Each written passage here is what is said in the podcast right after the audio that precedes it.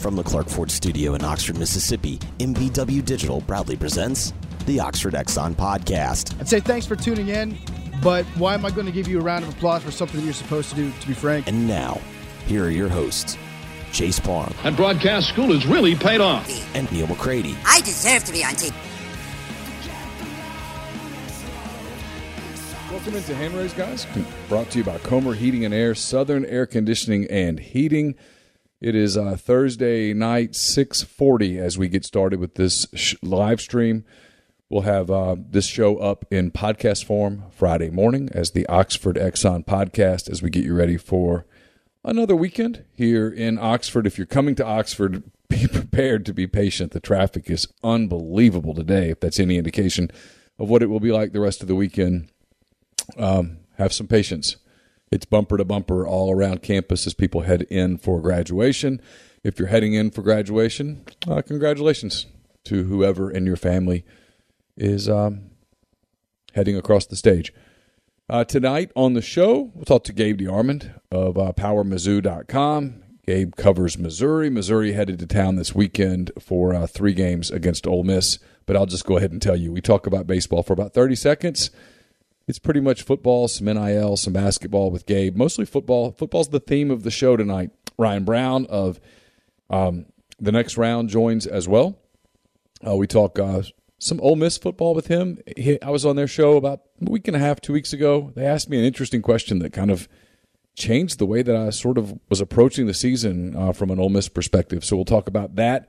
And then uh, Michael Bratton of uh, That S E C Podcast dot com. You can follow him on Twitter at S E C Mike, um, almost an hour with him, really diving into some uh, S E C football with him. Uh, he had this post-spring S E C rankings that were out, uh, I guess, a week and a half, two weeks ago. So we talked about that a little bit because he had some things in there that sort of surprised me, intrigued me. We talked about those. Uh, pretty interesting comment, comments from someone who is really dialed in to S E C football. Uh, before we get to all that, I want to tell you that we're brought to you by Comer Heating and Air, Southern Air Conditioning and Heating. Uh, it's raining right now, but it's going to be in the nineties next week. In other words, it's about to get hot. It's summer in the South. You know what that means. You need to make sure that your air conditioner is ready to roll. It's ready to handle the demand that you're going to put on it when the hot weather arrives. So get in touch with the people at Comer Heating and Air if you live in the Oxford, Tupelo, that area, six six two, eight oh one, one seven seven seven.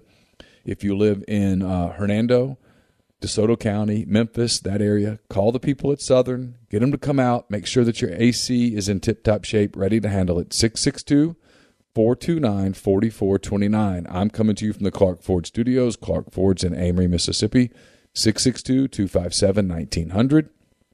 Call that number. Ask for my good friend Corey Clark. Tell Corey what Ford product you're looking for. He will send you a quote within fifteen minutes in business hours. It's right to the bottom line. There's no hassle. There's no haggle. You get your quote. The rest completely up to you. You can shop that quote around, or you can do what I've done, what I recommend that you do, and that is hop into a Clark Ford today. You won't regret it. You'll love the product. You'll love the service. Uh, Corey and the people at Clark Ford, they want to be your car guy. They want to be your truck guy. They'll prove to you what that means when you make the call. Again, six six two, two five seven, one nine zero zero. Guest, join on the Rafters Music and Food Hotline, Rafters Music and Food on the Square in Oxford. If you're coming up this weekend for graduation, for the Mizzou series, whatever the case may be, if you're just hanging around uh, next week after things slow down a little bit, head over to uh, Rafters, grab a burger, a po' boy, appetizers. They've got a great beer selection, a full bar and more, a great place to hang out, uh, watch college baseball, the N B A playoffs, the N H L playoffs, just hang out, get out of the heat for a minute. They're at Rafters on the Square in Oxford and also Rafters in New Albany. I mentioned this will be the Friday Oxford Exxon podcast. The Oxford Exxon has certainly made this podcast possible for the past decade plus. Highway six West in Oxford, right next door to the Oxford Crystal. Always clean, always friendly, plate lunches, um, daiquiris, uh, great snack selection, uh, all that stuff. Touchless uh, fill-ups there from the pump. At the Oxford Exxon, again, Highway six West in Oxford. Before we get to uh, some of the guests tonight, we did a show on Thursday morning. Chase asked for um, Chase asked for questions, and we answered some of them. Didn't answer all of them. I was going to get to a few of these that uh, you guys were kind enough to ask, because we didn't have really anything to talk about on a weekend where normally in May, Chase and I were talking about this, normally in May we're really breaking down baseball series. And the bottom line with baseball is that Ole Miss has to win seven of the next nine games, or it's really immaterial, um, barring some sort of a miracle in Hoover or something like that. So we're sort of getting to the point where the baseball story is what happens after the season, not really what happens in the last three weeks of the season. Obviously, we'll have coverage of Ole Miss, Missouri throughout the week, throughout the weekend, I should say, on rebel grove dot com. But there wasn't a whole lot to talk about today, so we asked for um, we asked for mailbag questions.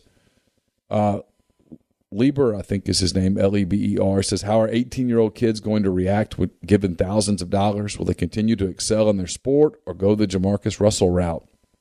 You know, I covered Jamarcus when I was in Mobile, and when he was at L S U, I covered a lot of his games. A lot of Jamarcus's issues with the people around him, and so it will it will come down to that with kids too. You're right; it's going to be a lot of money in their hands, some of them, and a lot of temptation, and a lot of opportunity because of that money. And uh, it will absolutely cause issues for some, and then there will be some who will have people in their lives who help them manage that and control it, where it won't be as much of an issue or any sort of an issue at all. But yeah, obviously. I saw a report, um, I can't remember who it was, Arizona, Arizona State, someone like that. It's, you know, it's six-figure deal to get a to get a, a kid to stay or whatever. Obviously, that's a lot of money for a uh, for a college kid, and so you never know how they'll react to it. Um, Salmonish, my buddy, says, um, what did both your grandparents do? Where were they from? I can't answer that for Chase. Uh, for me, all of my grandparents were from North Louisiana. I never met my maternal grandmother. She uh, she died when my mom was pretty young, like seventeen, eighteen years old. Um, I vaguely, vaguely, vaguely remember my paternal grand, my maternal grandfather. He uh, he died when I was three or four years old, I think, something like that. I, I vaguely remember visiting him in Farmerville, Louisiana. He gave me an L S U football, which I used to have on the bookcase behind me, but people got mad about it, so I I, I removed it. I put it out of sight. But uh, that's about all I remember from him was he gave me that football, and I remember him giving me a truck.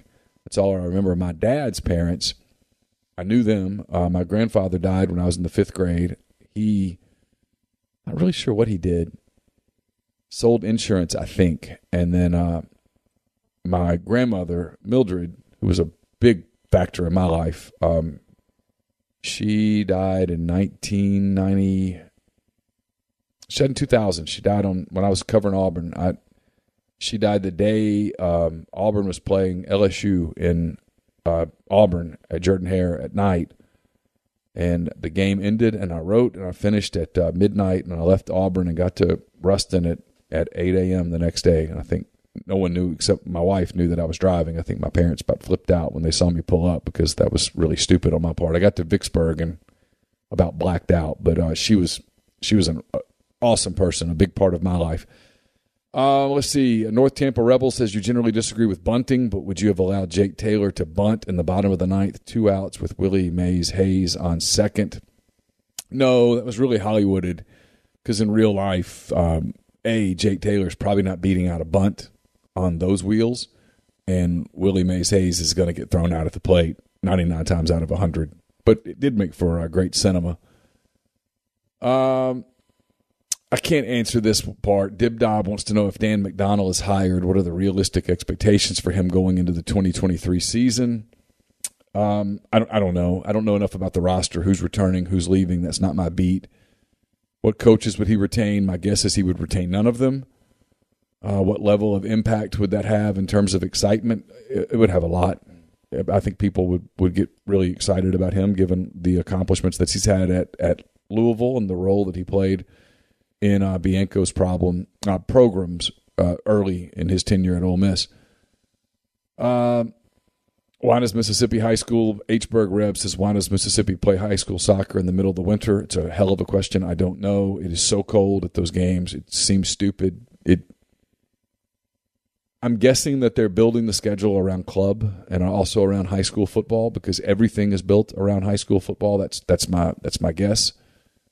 I suspect over time that will change as football becomes less of a dominant sport at the high school level, which is absolutely going to happen. Um, what would be the major differences in a McDonnell versus Bianco pro- program? What's interesting is that they run their programs almost identically. I mean, they're, they're mirror images of one another. So to me, that's one of the questions I have if McDonnell's the guy, and I, I do think he would be likely be the first choice, but that is interesting. Uh, Landshark Reb Tex uh, wants to know what happens when one of these one million dollars plus N I L recruits show up to campus out of shape and lacking motivation and drive because they already hit their payday. Well, what's going to happen is the programs are going to get pissed off. The collectives or the boosters or whoever put that money in there is going to get pissed off. And uh, heads will roll at some level. Someone will pay for it. And I believe this kind of thing will ultimately be what gets the market to settle. That's that's going to happen so, at some point. Hard for me to believe that happens right away, though. Young guys, young guys that are that good, when they go to college, they've already got their eyes on the N F L. And don't forget, I mean, even if these guys are getting big paydays, the big payday is when you get an N F L contract. There aren't too many guys that are going to get anything that resembles an N F L contract coming out of high school, going to college. There's still lots of motivation. Um, SigReb wants to know, have you ever done a trail run race? I've not. Um, he signed up for a four miler through a peach orchard. It'll be his first race, not on asphalt. No, I've, I've every run, I've, every race I've ever run was on, on pavement. Uh, Chase addressed the Marvel movies. Let's see. Um, most comfortable business casual shoes. I've got a pair. Um, I can't remember the brand. I also have a pair of Cole Haans that are really comfortable. I like those. Chase probably would answer that better than I could. Um, Rebellious Lawyer wants to know, he says, I th- saw it in a thread, thought it was interesting. Would limiting scholarship numbers in football instead of expanding the twenty-five thirty-two limit increase parity by placing a massive onus on getting evals correct? I can see both sides. Increasing scholarships can allow for some hidden gems in recruiting, but limiting them spreads the elite players out more. I don't think anybody's ever going to sign off on that. Um, would it make evaluation even more important? Obviously, if you have fewer, if you have, you'd have less margin for error. It says on The Next Round, earlier this week, they had the C E O of Alabama's collective High Tide Traditions. He explained their focus would be using data to connect athletes with businesses to create greater return on investment on an N I L investment. They claim to do this by using online analytics to target audiences. For instance, if an athlete hunts, they would try to connect that athlete with hunting-focused companies and use data to target the audiences for them. Is the Grove Collective or any other Ole Miss N I L programs focusing on this, or they're relying solely on donors? Talking about, um, they believe the market correction on paying high schools millions is coming in eighteen months or so and will make the donor-based collectives obsolete, as it is not sustainable for the vast majority of programs. I can't speak to any of them other than the little bit that I know about the Grove Collective from talking to William Liston. Um, William has consistently maintained that they are going to be uh, doing the crowdsourcing here soon. I generally agree with this about donors. I just don't think donors are going to continue to do that year year over year. I think at some point there's a correction. I kind of agree with the Alabama guy, eighteen to twenty-four months. It's so new that it hasn't bombed for anyone yet. There hasn't been a disaster in N I L yet. That's coming, and when it comes, that's going to create some uh, some questions. Uh, let's see. J G Ward, he says, not that it matters now, but if Bianco had gotten fired last year or left for L S U, we actually we did address that during the show, so you can listen to that on the Thursday uh, podcast. Someone wants to know why Randall says, why not publish a hot board? If everyone knows he's gone, why not? Well, number one, he's not gone yet. Number two, that would be really disrespectful. It would be unprofessional. Um, look, we've we've got one ready. Chase has been doing a lot of work, getting ready for what looks like a likelihood, but that's just kind of not who we are. We've never done that. As long as I'm here, we won't do that. Um, I've had hot boards ready before that never saw the light of day, and I've had hot boards ready that I, as soon as something happened, I, I punched the button and, and up they go. Uh, I... I'll let you guys answer this. I don't know. I had to think about this a lot longer than I'm going to think about it right now. fifty eagles, ten crocodiles, three grizzly bears, seven bulls, a human with a gun, fifteen wolves, ten thousand rats, five gorillas, and four lions. You can only choose two to defend you, and the others are coming to kill you. What are your choices? I, I don't know. I, I, I don't know. I, I, yeah, I don't know. What do I think about the Man City collapse? Um, I heard about it, and so I, I saw um, I saw part of it. It was it was pretty amazing that that happened. It um, European soccer is awesome. It's an incredible product. The players are so good, and that was that was an amazing um, an amazing collapse on on their part. One guy getting I think two goals in eighty-four seconds, unbelievable. Um, G J G twenty-three says, if N I L creates a further separation between the haves and the have-nots or reduces the number of teams in the haves bucket, what does that do to T V ratings? Does college football need at least a veneer of parity to be a good T V product on a national level? I don't think so. There's been no parity in the uh, in the playoff era. We've all known before the season who was going to the playoffs, and almost all the time that's who went to the playoffs. Last year before the season, we all knew it was going to be Alabama versus Georgia, and it was. And ratings were still sky high. People like college football. It's a part of their weekend. It's a part of their Saturday. It's it's it's, a, it's tradition. They plan their weeks around it. I, I don't think it changes. I, I'm in the vast minority on this. I don't think all this N I L stuff and all this transfer portal stuff is ultimately going to affect the game much at all. I really don't. I could be way wrong, and I, most people disagree with me, but that's my, what I think. Robert ninety says, uh, Braylon Brown, what are your thoughts and or expe- expectations for him? He looks to have the physical tools. There was a buzz around him early last year. There was. Um, since then, nothing. Had an injury. Uh, he didn't catch my eye much in the five practices that I saw. Um, he was out there, but I never. he never really did anything, and I – didn't ask anybody about him because there wasn't a lot of opportunities to ask questions about guys. Um, I still think they have some hopes for him, but my guess is that he's still kind of bouncing back from a lost season. Sometimes it takes young guys a little time to do that. Um, Fabius wants to know the most likely positions for portal takes besides wide receiver. Um, I think they still want to improve at linebacker. Um. You know, I wouldn't be surprised if they could land a, a corner if they did it. I think there are some concerns about quarterback, but I don't think there's really anything they can do about it. It's probably it. They'd probably love to add another lineman, but everybody else would too. You know, the roster's fairly full. They they want they want to make sure they get wide receiver figured out. Uh, what do I think or hear about how Brian Kelly is doing at L S U so far? Really nothing. It's on my list of things to do next week is to get an L S U guest who can dive in a little bit to what's happened there. The fact that they're so unsettled at quarterback at L S U, I think, is alarming for the people there. I think they were hoping that someone would just grab that job, and so far that hasn't happened. We'll get to some L S U odds in a minute. Uh, the, Vegas does not Vegas is not crazy about L S U, and that tells me they've heard things. Um. Let's see what else we got. Um,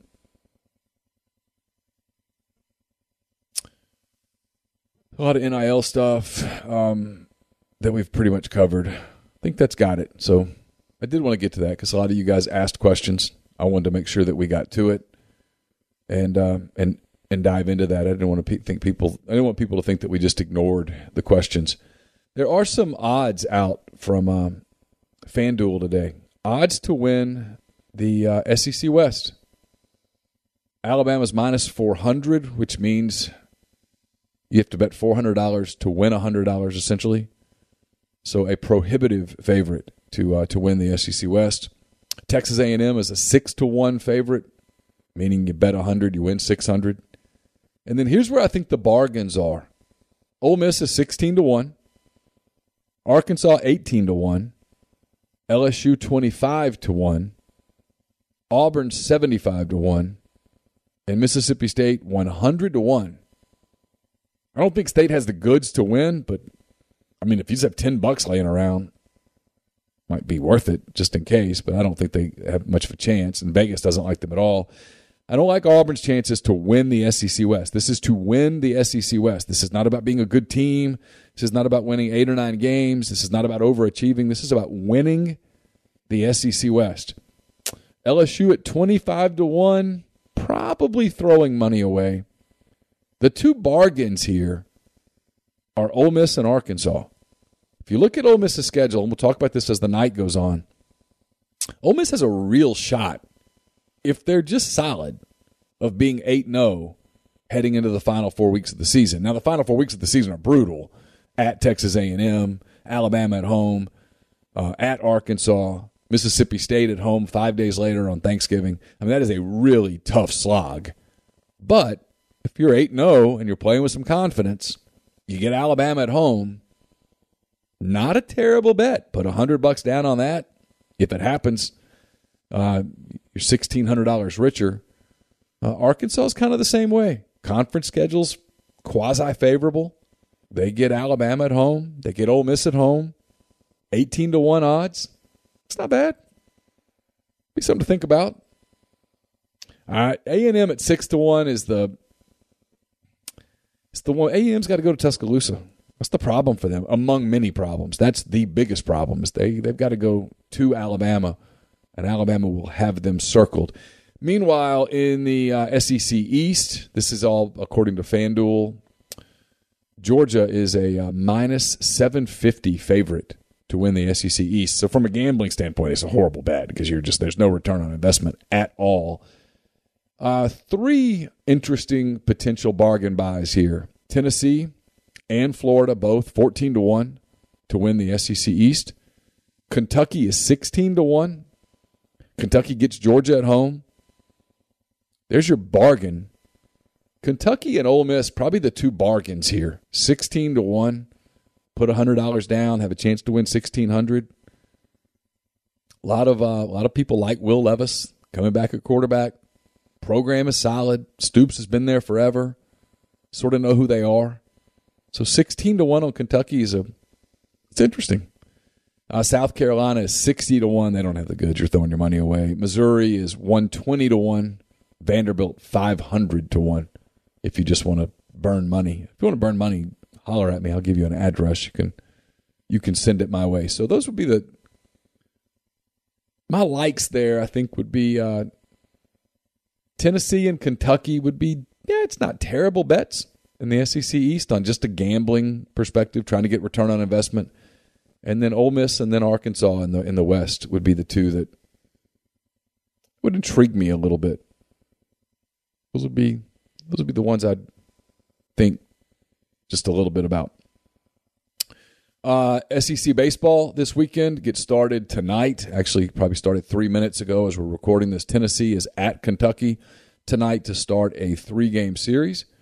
And then uh, all the other series start on Friday. Vanderbilt is at Georgia.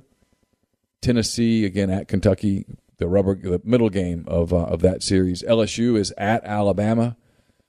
Uh, Missouri is at Ole Miss. Obviously, that game gets started Friday night, seven thirty on S E C Network Plus, seven o'clock on Saturday, and then uh, two thirty on Sunday. All of those games between the Tigers and the Rebels streaming on S E C Network Plus. South Carolina is at Texas A and M.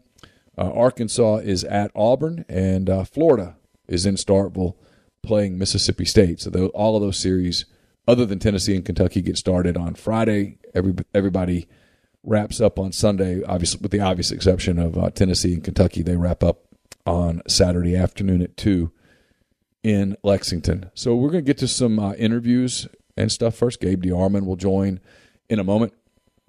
Uh, first, I do want to tell you uh, that as the weather heats up, so do the deals from Dead Soxie. Dead Soxie's mystery box is the ultimate Mother's Day deal. Get twenty pairs of socks for only seventy dollars with uh, code RebelGrove. In addition to this incredible deal, use RebelGrove for thirty-five percent off site-wide. Visit Dead Soxie dot com, stock up on your favorite no-shows or dress socks, and step into warmer weather in style. As always, stay soxy. We're brought to you by Game Changer Patches. They're the only two-patch system available in the market to stop hangovers before they start. The warm-up patch used before or while you drink. Overtime patch used after you've been drinking to recover while you sleep. All natural ingredients will keep you in the game, ready for the next play. Game Changer Patch dot com, promo code Rebel Grove twenty at checkout for twenty percent off your purchase. Brought to you by Automation and Control Systems, L L C, a complete electrical control panel solutions uh, provider, Rockwell Automation recognized system integrator based in Baldwin, Mississippi. They've got a full-time dedicated emergency service and troubleshooting staff and a U L five oh eight A panel shop. To learn more, go to A C S L L C M S dot com or call six six two, six oh one, four three eight one. Also brought to you by Laman's Fine Jewelry.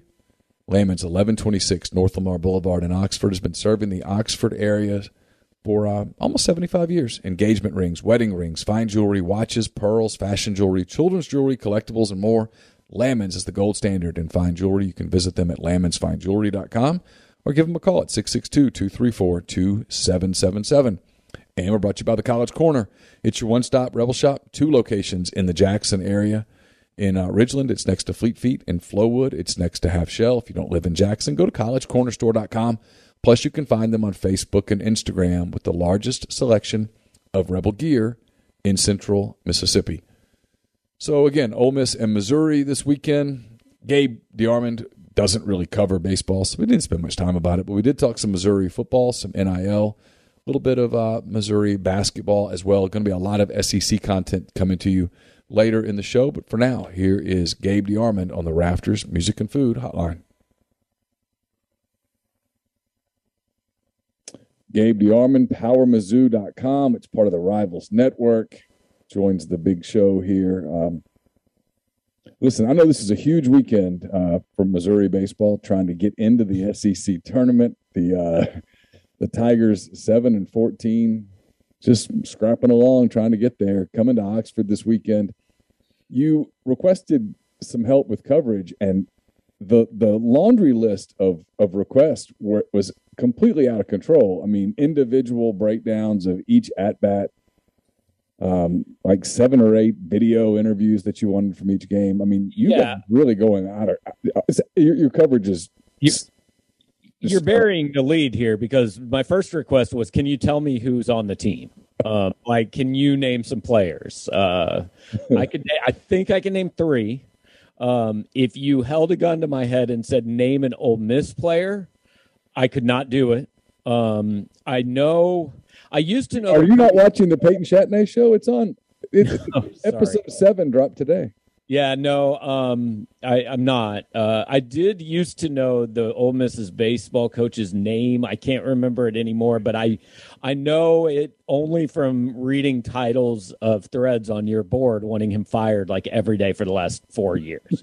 I, I I know it sounds similar to Mike Bianchi, but I know he write, he's a columnist in Florida, and that's not him. So. That's not him, but it's very close. It's Mike Bianco. I knew it was something like that, yeah. yeah. B I A N C O. Yeah, uh, very, at least for very at least close through this weekend, probably. Is there is there any interest among Missouri fans with baseball, or is it just simply an afterthought? It's a very small, like it, it's like any other, you know, non-revenue sport. I mean, like you have women's basketball fans at Ole Miss, you just don't have a bunch of them, right? Uh, yeah. And so, you know, I, there's a handful, there's a, a group of people that really likes it, but. I, it's just not very big. I, I mean, I don't know what the average attendance now is, but I, I think like this stadium record is like thirty-six hundred or something like that. That's overflowing the stadium. Um, so no, not really. I mean, baseball fans up here, and this is why Missouri has a hard time in the S E C, not just in baseball, but in, in some other sports. Baseball fans up here are Cardinals and Royals fans. I, I mean, there are two Major League Baseball teams that have at times been successful, you know, and, and if people want to go to a baseball game, that's largely where they're going. Yeah, those teams are playing. And because you're what, two hours from Saint Louis, two hours from Kansas City. I mean, it's right. Two hours. Yeah, you can you can go up, go to a game, come home. Um, you know, Major League Baseball is so good with all its media stuff that you can't actually watch either team if you're in Columbia and you don't have cable, so you got to drive there to to see them. Um, and... You're bored more Cardinals or, or, or Royals? It's Cardinals, right? It's not even close. This is a Cardinal state and a Chiefs state, and it's really weird the number of people that are fans of both that were not really fans of the Rams and the Royals. So there are people that are Chiefs fans, but they go for the Cardinals instead of the Royals. a lot of, like, if you would do one, you know, those maps that they they will color in one way, basically you would have maybe a thirty, forty mile radius around Kansas City that is Royals fans, because the Cardinals have a, a minor league team in Springfield too. And so the entire state is basically Cardinals other than that little pocket. And, and Mizzou, obviously, big yeah. deal. Okay, I did want to get uh, in, into some football with you, because we this will be a heavy football show uh, here tonight. Ryan Brown's with me, Michael Bratton's with me, so we talk a lot about S E C football. Mizzou did not come up very much, in large part because this is S E C West focus, and I think also because nobody knows what the hell to expect from Mizzou, because, like, Bazelak left to go to Indiana, the quarterback, and so now there's there's like three people competing for the quarterback job, and I, I would not have known their names before. It was uh, Brady Cook, Sam Horn, Tyler Macon, and then I kept hearing that, and they're trying to bring somebody else in too. What's what's going on with Mizzou at the quarterback position? Yeah, just, so first of all, in previewing the S E C West, I don't know why you would ignore the westernmost team in the S E C, but uh, that, that's how it goes. But uh, no, so it's so stupid, isn't it? I mean, it's one of the dumbest things that Mizzou is in the East and not in the West. And we're about to go to pods, and it's not going to matter. But right, they'll be in the West as soon as Texas and Oklahoma join. But um, you can you can thank Tennessee and Auburn for that. By the way, they wanted to play Alabama every year, so because that's smart. Uh, Tennessee hasn't beaten them since. Um, but uh, no, so the the the plan was always like Connor Bazelak was the S E C co-offensive freshman of the year in the COVID year. And the plan always, and nobody will say this out loud, but was Connor Bazelak starts in twenty twenty-three, and then Sam Horn, who's a four-star kid out of Georgia, he's going to be a freshman. He'll be on campus in June. Uh, probably takes over the job, or in twenty twenty-two, Bazelak starts, and then twenty twenty-three, Sam Horn's ready after kind of a, an apprenticeship year to be like the quarterback of the future and the guy that Eli Drinkwitz has built his program around and all that. Well, Bazelak, we're pretty sure got hurt at some point last year, and Drinkwitz never really would say that publicly, and honestly, it was pretty hard on the kid, and something went south there, and Bazelak decided to transfer at the end of the year. So once he did that, the, the guys left here were Brady Cook, who's a three-star kid that was actually committed to Barry Odom that Drinkwitz kept, and then Tyler Macon, a four-star kid last year from, from East Saint Louis. And those guys got a little run late in the season, but basically didn't play until Connor Bazelak was knocked into somewhere that he didn't know where he was at at the end of the Vanderbilt game. Those guys got their audition against number one Georgia, you know, which didn't trot out the best defense in the history of college football or anything like that. And so they struggled a little bit. Cook played the bowl game, looked decent, but they lost to Army. Uh, and so Missouri, you know, flirted a little bit with Spencer Rattler. Um, would have flirted with Caleb Williams, but everybody knew where that was trending. Flirted a little with Casey Thompson from Texas, had Jayden Daniels on a visit, thought they had him probably committed until whatever happened with L S U. And it's interesting, Jayden Daniels might not even be the backup at L S U now. Um, had another, uh, oh, had J T Daniels from Georgia yeah. in on a visit. Um, you know, you, you hear some wild N I L numbers thrown around with that, how he ended up in Morgantown, which I, I'm not like, that is throwing no shade at anyone. That is how you get players these days. It's it is what it is now, right? I mean, yeah, I mean, West Virginia's number was higher than Missouri's number. And oh, by the way, going to West Virginia, he doesn't have to play his old team. He doesn't have to play in the S E C. So he ends up at West Virginia. They had Jerry Bohannon from Baylor on campus last weekend. Uh, he's looking at like U S F, Cincinnati, things like that. So uh, basically they are scouring the country for a starting quarterback because everything Eli Drinkwitz has done for the last six months tells me he doesn't think he has one. What is Mizzou's N I L situation? Where do they fit in the whole N I L hierarchy? Well, I would say probably in this league, not super high, um, but they have done enough. I mean, look, Luther Burden, the number four player in the country, is here. Um, he was had a chance at Alabama, was on a visit at Georgia, was committed to Oklahoma. So I, I think Missouri's issue with N I L is Missouri's issue with everything in football in this league. They can get a guy or two guys or, you know, a handful of guys. Can they pay an entire roster what Texas A and M and Georgia can? Absolutely not. You know, I mean, um, or, I, I mean, if Tennessee can pay a quarterback eight million dollars, maybe Missouri can pay a roster eight million dollars, you know, and, and I'm just throwing numbers out there, but it, it's, I mean, they, it's legit. Like, there was a story, a story came out what this week in The Athletic where an anonymous coach or whatever, or A D or something said, you know, five million dollars is probably what's needed for a roster. And then you see the numbers, oh, you see the numbers on something like Nico Iamaliva and some of the stuff that people say about Arch Manning. And you're like, man, this, I mean, we're, we're really creating well, some class warfare here. And and it's not those guys really that blow my mind. It's Nigel Pack, who played on a very bad Kansas State team, is getting four hundred grand a year in a car. Like, you know, the, the quote I saw earlier this week, I think it was in Ross Dellinger's thing. Can I swear on your podcast? Yes. Cool. It was, was one guy said he knew ten years ago if somebody came to you and said they were getting more than fifty grand, it was bullshit. And he said, the bullshit's not bullshit anymore. Right.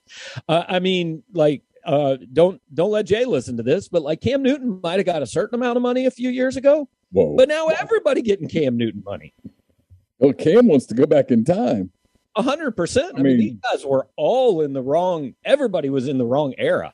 Think of the church that could be built now. Like, seriously, how much money would Marshall Henderson have made in college? Maybe, maybe he plays the wrong sport, but like that guy cashes in. You know, he's, he's, yeah, he would have cashed in his second year for sure. Right. Right, not as a recruit, but the, yeah, the the one that would be interesting, what would actually be super interesting would be like, what would a Cam Newton get in today's market? I mean, I was talking to Missouri's women's basketball coach a couple days ago, and I know your people probably don't super know a lot about Missouri women's basketball, but there was a girl from Columbia, plays for the Phoenix Mercury now, attractive girl named Sophie Cunningham a few years ago. Yeah, I, I asked the, the women's basketball coach, I said, how many times has Sophie called you and said she came three years too soon? And she said, oh, she'd have been a millionaire. You know, I, I, I mean, for a women's basketball player. Yeah, and she was maybe the most recognizable athlete on the Missouri campus for a while. Yeah. one hundred percent. Yeah. Yeah. What do you think about, I'm, I'm going to get to Dennis Gates and stuff in a minute, and I'll probably circle back to football, but I do want to get your just thirty thousand foot view of what's happening with N I L. You've covered, you and I have been doing this for about the same amount of time. We've, yeah. we've both seen college football and college basketball and stuff completely transform here in the last few years. When people say this isn't sustainable, do you do you agree or do you? I mean, there's all these calls for, hey, we got to fix this. And I don't know about you, Gabe, and you and I've talked about this some, but I, I, I'm I always ask the question when I people say it has to be fixed, and when someone says, well, how do you fix it? I mean, if it has to be fixed, they're going, well, I don't know. And when everyone says I don't know, it tells me it's not going to get it. In other words, it just the market just has to settle. The frontier has to be settled. And then at that point, you sit back and look at it and go, what do we have? I, and I think that's. Well, well, and I think, again, if Nigel Pack makes one hundred thousand dollars, okay, like college basketball makes a lot of money. Cool. Uh, I, and again, if he makes four hundred thousand dollars, I don't care. Somebody thinks he's worth that. I guess that's what he's worth, right? Uh, um, I mean, I probably make too much for what I make. Eli Drinkwitz tells us every time we talk to him, he's overpaid, you know, but that is sports are that important to these people who have the money. And I get, who am I to tell them how to spend their money? Now, do I think it's sustainable to, for an S E C football roster to cost I don't know, six to ten million dollars a year on top of what these fans are already giving to have the scholarships and build the buildings and all that? I wouldn't think so. But again, I my mistake at the beginning of this was underestimating how important good sports teams are to people that have a lot of money. I, I mean, yeah. it just if the money continues to be there, I don't know why it's not sustainable. Um, you know, and you gotta. I mean, for these players right now, I would say, hey, go do everything you can to get yours now, because literally the funniest thing is that we're nine months in and they're already having meetings about, oh, well, we probably ought to put some rules in. I mean, I don't know. Maybe that would have been a good idea at the start, but like, you guys do it however you want to do it. It's it's fine. You know, I, I my my mom was a teacher. She used to tell me, you know, like the best advice she got was at the beginning, you be a hard ass because it's always easier to loosen up, right? If you go in and you let a, a classroom of seventh graders like have no rules for a month, you can't put rules in in the second month. Like they're not going to follow it. It's too late. You're, yeah. you're scared. They kicked the can down the road for the better part of a decade. Yep. And then all of a sudden went, you know what? Open the doors. Let it all in. And, and, and then they act surprised that, what What do you mean boosters are paying players? What? Well, it, but here's the thing that I actually think is the problem with it, is it is not actually name, image, and likeness for the current college players, right? I mean... Uh, Missouri has uh, their leading returning receiver is a kid named Tauskie Dove. He's a fifth year senior. He's not a great player, but he's got a thousand yards receiving in his career. He's made some good plays. Uh, you know, he's put in his time, done a lot of stuff here. I would be shocked if Tauskie Dove has an N I L deal. And I would be shocked if Luther Burden isn't getting six figures. He's never played a college down. That's what it now is. It's it, it, it has nothing to do with your current players. They're already here. The players getting all this money are the recruits and the transfers, which is exactly what they said it wasn't supposed to be, right? And so also then what about what about a team that has like a, an all-conference left guard, right? Two-year starter, going to play in the N F L, all S E C, really good player, probably getting nothing. But now he's going to watch some four-star kid out of high school come in and make fifty thousand dollars. I don't think I'd want to be a coach in charge of that locker room. No, it's not going to go over well in the locker room. That's where that and that, that left guard, if I'm him, I have my people put in some calls. Yeah. Check with check with Georgia, check with Alabama, check with Florida, check with Tennessee, check with U S C, see if they need a guard. Yep. I've got the I've got the chops right here. I'll go. Yeah, it's I mean, and it, well, Drinkwitz said something last week I thought was was pretty good. He said we could have handled the the no sitting out transfer rule, and we could have handled N I L. We couldn't handle them both at the same time. You know, them both happening at the same time just blew this up. And, like, look, I guess I get fans who are saying, well, this lessens my interest in the sport. That's that's your right if, if you want to do that. But they're going to play games. And, it, you know, Dennis Gates said last week, hey, they're still going to have a national title game and somebody's still going to raise a trophy. And as long as they're doing that, we're going to do everything we can to be in it. And fans are like the fans that aren't going to care are the fans of teams who aren't good. Right. And, and does this greatly change what Ole Miss or Missouri is in the S E C? No. Georgia and Alabama were always better, and, and they're still going to be better. Missouri and Ole Miss are still going to have to find ways to beat those teams with less talent. Now, what it maybe changes is maybe if you're Arkansas and Tennessee, it helps you out a little bit, right? Because you've got some crazy fans with some money that maybe a lot of people don't know about, but I don't think it greatly changes the hierarchy of things. Yeah, I tend to agree with that completely. Um, you mentioned Drinkwitz. I'm curious, what's he like to cover on a what's what's he like? What's he because he comes across on T V as kind of this, I don't know, kind of nerdy, gooby guy. And I mean, he's a huge smartass.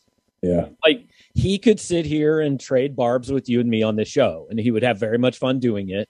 And he would be very proud of the jokes he makes and the insults he hurls, just like we are. And yeah. I mean, which I like. So when I was in college, I covered Norm Stewart, who was, I mean, I didn't ask Norm a question for six weeks because I was scared he was going to be like, that's the dude, DeArmond's kid, student. I'm going to make an example out of him. Right. So I just shut up until I knew Norm had some idea I wasn't a complete idiot. But then the problem is over the last fifteen years, coaches know if they're an asshole to reporters, especially if it's like young reporters, they're going to end up on SportsCenter and they're going to have to tell somebody they're sorry, even if they don't really mean it. You ask a stupid question, Drinkwitz lets you know that he thinks you asked a stupid question, which I respect. Don't ask stupid questions. I think it's fine. It doesn't bother me. You mentioned Dennis Gates a minute ago. Um, he's kind of renovated that roster in, in a pretty short period of time at, at Missouri. What have your impressions been? Well, he's going to end up with ten new players, which uh, breaks the program record of nine new players set last year by Conzo Martin, which translated to a twelve and twenty-one season, which is why he's no longer the coach. Um, but, I mean, he's gotten some guys that, you know, Noah Carter had a, a Florida visit scheduled, and he's gotten some guys that have other high major options, which people like Sean East was the junior college player of the year. Um, you know, they're they're interested in Jamarian Sharp from Western Kentucky, the seven five kid. Now, uh, you're also starting to hear some numbers thrown around by places like Memphis and Houston in that one that could make it pretty interesting. But he played junior college ball for a guy that Gates hired. So what are the numbers you hear? Um, upper six figures. Wow. Yeah. I mean, that's amazing. Isn't it? Upper six figures for a kid that for a year, eight point six points, seven rebounds. Yeah. That was just the, led the country in block shots, but I mean, it was, it was, it was good, but he wasn't, he didn't blow things away at Western Kentucky. I mean, they weren't exactly a dominant program. Right. Yeah. It's, uh, but hey, uh, we'll, we'll see. But I, I mean, he's turned things over, but anytime there's new, right, there's this hope. There's, oh, I mean, I said they needed to fire Konzo because you were, you're either selling success or hope. And they weren't selling success at that time. So they needed to sell hope. And they weren't going to do that if he came back. So Gates is in and, and everybody's, you know, oh my God, this is great. We have all these new guys. Can we be a tournament team? I mean, in the end, it's going to come down to, did he evaluate mid-major transfers better than Konzo did? I, I don't know. I mean, I think it was a good hire, but we'll see. It, I'm actually speaking to N I L. So tell me what you think of this. And okay. I, I've said privately, and I guess I'm now saying it publicly, uh, but uh, but I think Missouri's best approach would actually be take all your N I L money and pour it into basketball, because you can win the S E C in that. You can win a national title in that. I don't think you can in football because I just don't think you can get enough guys. Now, it won't ever be done because football is king, but I think some of these schools that aren't, you know, Georgia, Alabama, Ohio State, U S C might be good to say, hey, where could we find something that if we dump, because like five million dollars, that's going to buy you a hell of a basketball team. Oh, big time. I mean, I've heard you like a middle of the road S E C football team. Yeah, no, I mean, I mean, I've heard some numbers on what some of the top recruits are getting, and you could, if you put three or four million together, you you could put four or five of those guys on the floor every year. And if I were Kentucky, that's what I would do. I'd like, my- I, I think, well, and I think Kentucky will, but like, it, it, look at Arkansas. Like, I think the general feeling is that that roster is probably going to have cost them somewhere between three and five million dollars by the time it's all put together, right? So yeah, because. One one player, I've already heard a number, which is like seven fifty. Right. And whether so, it's true or not, I don't know. But if you extrapolate the roster out, yeah, it's probably that. I mean, and I think they're a school that probably ha- they probably should think about it, right? But right. The problem, so they, they the problem their, is they're preseason number two. They pack the building. They win the S E C, and Musselman takes them to a Final Four or a national title. Totally worth it. Right. It's totally worth it. The problem at a place like that, and maybe even at a place like Kentucky, is if you just abandon football, it is such a barren landscape for the entire it, fall.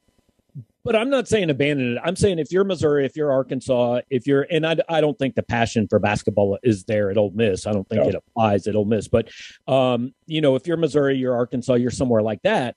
Okay, pour that into basketball. Do whatever Arkansas is going to do next year. And I'm not saying you just don't support the football program at all, but like you can still get to seven and five in football, right? You schedule the right way. You get a handful of guys.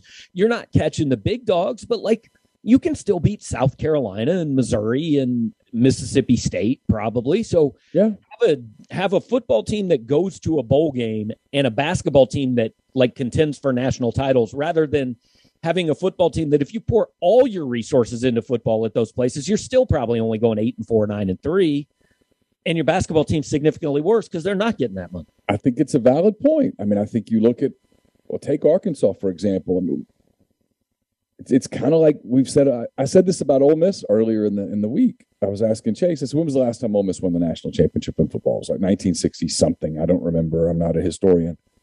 In the fifty subsequent years, and Ole Miss has had some really good teams, but in the fifty subsequent years, how many years would you say that Ole Miss was realistically a national title contender at any point in that season? And it's like three, three four yeah. times maybe. Um, and maybe it's maybe it's a time or two more than that. Maybe it's a time or two less. I don't know, but you get my point, right? I mean, nothing's really changed.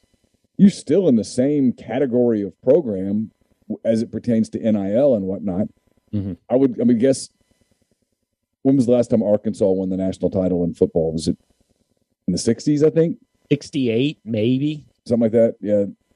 So just call it, call it sixty-eight for the sheer hell of it. It's been basically fifty years again. So you're, you know, fifty some odd years. In those years, how many times was Arkansas truly a national title contender in football? Maybe twice? Maybe. You know, so is it realistic to pour all your money into football and go, hey, we're going to compete for the national title? Because you're not. Right. And then maybe if you do that in basketball, maybe you have more people that are like, hey, I, I, I'm, I'm fired up about Arkansas sports. And so then maybe you get to the point where you say, well, what about throwing some of that toward the football program? Yeah, maybe so. Maybe, maybe you do it from the inside out at some of these places. That's in, it's an interesting thought. I, I just, it's what I do wonder about market settling down, right, is when people start throwing all this money into it, going, this is going to make us competitive. This is going to make us really competitive. And then you see that, hey, nothing's really changed. I almost kind of wonder if people go, you know what, this is stupid. It, it all goes back to when Missouri came into the S E C in two thousand twelve. Missouri fans were so fired up. Hey, we made whatever it was, like fifty-four million dollars a year in the Big twelve, and now we're making ninety. And I said, yeah, but everybody else making ninety. Like right, what you've right. gone from is a one hundred thousand dollars house that was like the fourth nicest house in your neighborhood to a two hundred thousand dollars house that's like the twelfth nicest house in your neighborhood. So it's a nicer house. But it actually looks worse because it's around a whole bunch of other really nice houses, you know? Yeah, and it's about to get even tougher because two massive brands are walking into the league. I mean, Oklahoma just struck a deal with E S P N and all that stuff. I mean, you know, not everybody's getting those deals, obviously. Right, but my my favorite tweet that I saw after the N F L draft was that the S E C had sixty-five players drafted, and it said, imagine if Texas had been in the league, they would have had sixty-five players drafted. yeah. You... You're f- more familiar with them than a lot of people. We'll, we'll finish with this. How do you think Texas will acclimate to the S E C when it joins?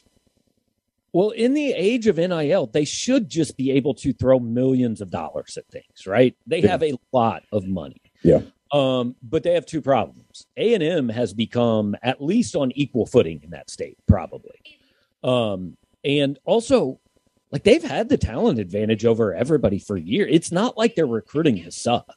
I mean, they've gotten four and five stars every single year under all these different coaches. And yet, like, their record, this is not an exaggeration. They're about two games better as a football program than Missouri over the last eleven years. And they have won fewer division titles than Missouri in that time span. You know, it's the country thing. It, it's it, yeah, I don't know what it is, but they they just keep hiring. A, they've continued to hire guys that haven't been the right guy. I mean, Oklahoma is the dominant football program in the Big twelve, and yeah, they've dominated it for a decade or or more. Do you think they can? What, what is what's where does Oklahoma hit in the hierarchy of the S E C when they join?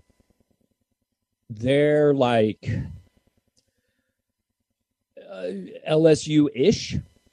Like, which is uh, currently anyway, it's not Alabama and it's not Georgia, right? But it's right there. It's L S U, it's Florida, it's in the right year. You know, it's it's maybe we're not going to win it every year, but but we're going to be in contention and, and we've got a shot to win it every year. I mean, they're going to be a force. I, I still find it fascinating that O U's in the Big twelve because, like, or in the S E C because Bob Stoops. From everything I heard way back when, when we were conference realignment every day, like wanted no part of it, you know, and, and now it's here the, they are ten years later. It's the money. They made a money decision. They made a money decision that I think other teams are going to do. I think that's where this is headed. You, we've talked about this before. I, I, I, I don't think the S E C sits at sixteen for very long at all. I, I think it gets bigger because people big name big brand programs look at the money, know that E S P N would pay more if, or Disney, whatever, would pay more if they jumped in. And it, I, just, I think it it's goes, inevitable. If it goes to like this thirty-two team Super League with the Big Ten and the S E C or something, I'll be honest, that's the point where I go, I'm not sure I'm interested anymore. Oh, really? Yeah. You know, I mean, it's great. I guess it's great if you're one of those teams, but like, one of the things I like about college football and covering it is, hey, I get to go to Oxford. Hey, I get to cover a game, a bowl game that they played North Carolina, which that's never going to happen regularly, yeah. right? I mean, it, look, I love the N F L, but I don't know, a, the Chiefs play pretty much eight of the same teams every year, right? And there's not that much variety you can have in a schedule. Part of it is going different places and seeing different things. And you and I have talked about for a million years. I mean, look, if you want your team to win a title, this is the stupidest sport in creation, right? Part of it is the other stuff. Like, yeah, just win as many games as you can. But, hey, I get to cover, you know, the the Sun Bowl. I get to go see a, a game there and, and go to El Paso. And then I, maybe I can go to a, a, a game at, you know, they played at Boston College last year, and you just get different experiences. And if you become this homogenous, just kind of N F L light, a lot of that goes away. I think that's where we're headed. Yeah. There's still some time. Maybe, maybe. Fortunately, we're really old and we might retire soon anyways. That's true. Yeah. I mean, not getting any younger, trying, but not getting there. Hey, uh, thanks for the time. I gave you like four minutes notice on this, and you were kind enough to do it, so I really appreciate it. You're good, man. I mean, I work super hard every day, but I was, I was not busy today. So. I'll see you soon, Gabe. All right, see you. That was my friend Gabe DeArmond earlier today. Covers Missouri for Power Mizzou dot com. Gabe and I, Gabe and I talk journalism a lot. Story and journalism today. Journalism circles, sports journalism to be specific. It's a Darren Rovell tweet, but this comes from the New York Times. It's the operating losses for The Athletic. And for the record, I love The Athletic. I, I subscribe. I read it every day. Uh, I look at The Athletic Pulse every morning before uh, the Oxford Exxon podcast. Um, and if you read ten Weekend Thoughts, I probably half of the stuff that I link is from The Athletic. I'm a big fan. But the numbers here, they speak for themselves. In twenty nineteen, The Athletic had an operating loss of fifty-four million dollars. In twenty twenty, in large part because they didn't pay for uh, writers to travel much, forty-one million dollars loss. In twenty twenty-one, back to a fifty-five million dollars loss. Might be something Chase and I talk about next week. I've got a theory on this. I actually have a number of theories on this, but the two that stick out are um, it's hard to get people to subscribe for uh, news, for sports, even though you basically subscribe if you own a phone. You're subscribing because you're paying all sorts of fees that go to Twitter and Facebook and whatnot. But it's hard to get people to subscribe to sites like mine, to sites like Gabe's, and to sites like The Athletic's, when people can get some of the stuff on Twitter, the highlights. And then my other theory is my generation grew up reading the sports page. I mean, I can remember as a kid in Ruston, Louisiana, getting up and reading the Monroe News Star, reading the Shreveport Times, in the afternoons reading the Ruston Daily Leader. We're used to reading uh, long-form journalism. We read sports. Um, my kids, Gabe's kids, your kids, they didn't. They are used to having a phone in their hands. They're used to social media. They're used to getting things in very condensed form. They're used to YouTube. They're more visual. They watch more than they read. And I don't know that the I don't know that the um, the model works. You see newspapers completely going out of business. Um, subscription-based uh, newspapers are operating on a shoestring. The Athletic, on the other hand, went out and basically hired everybody who was anybody in our field. Their product is fantastic. Their writing is terrific. The content is amazing, and they're losing money hand over fist. And now that the New York Times owns them, they're probably short for this world. It's not a secret that people working for The Athletic are trying to get out, trying to find places to land. Um, borrowed time when you're losing fifty-five million dollars a year. It's probably a slow death, but a death nonetheless. Got my mouse in the wrong spot. All right, so uh, pay a couple bills here, and then we'll get to uh, Ryan Brown in the next round for some more college football talk. We're brought to you by Pinnacle. Represents clients in more than twenty states. They've got advisors in uh, multiple states. Founded in nineteen ninety-seven, Pinnacle provides detailed, specialized investment management, financial planning, retirement planning for individuals and businesses, and so much more. To learn more about Pinnacle, go to my pin wealth dot com, M Y P I N N wealth dot com. Brought to you by John Edwards, Regency Travel Incorporated in Memphis. John's part of Virtuoso. It's a worldwide network of travel partners that allows him to supply his clients with added values, unique benefits simply not available to other travelers. Get in touch with him, give him some parameters, give him a budget, and let him give you options. And know this, you don't have to live in or near Memphis to take advantage of his services. nine oh one, four nine four, three three eight seven or jedwards at regency travel dot net. Brought to you by O P A, Oxford's newest restaurant on the square. They've got gyros, wraps, kebabs, redfish, lamb chops, handcrafted cocktails, frozen libations, an amazing candlelit patio, all of that at three oh six South Lamar, just south of the Square Courthouse in Oxford. Brought to you by Grenada Nissan. If you're in the market for a Nissan vehicle, Grenada Nissan's the place to go. They've got a complete selection of new and previously owned Nissan vehicles. Great uh, lease deals as well. It's Grenada Nissan U S A dot com. And we're brought to you by Whitney McNutt of Tommy Morgan Incorporated Realtors, serving you for all of your real estate needs in Oxford and Tupelo. She sells condos, land, commercial, and residential family homes. You can reach her at six six two, five six seven, two five seven three or six six two, eight four two, three eight four four. I've had several people this week contact me about service specialist, staffing, and recruiting agency. They've been connecting great job opportunities to candidates since nineteen sixty-seven. If you're on the job hunt, Uh, they can help you. If you are looking for uh, quality candidates, they can help you as well.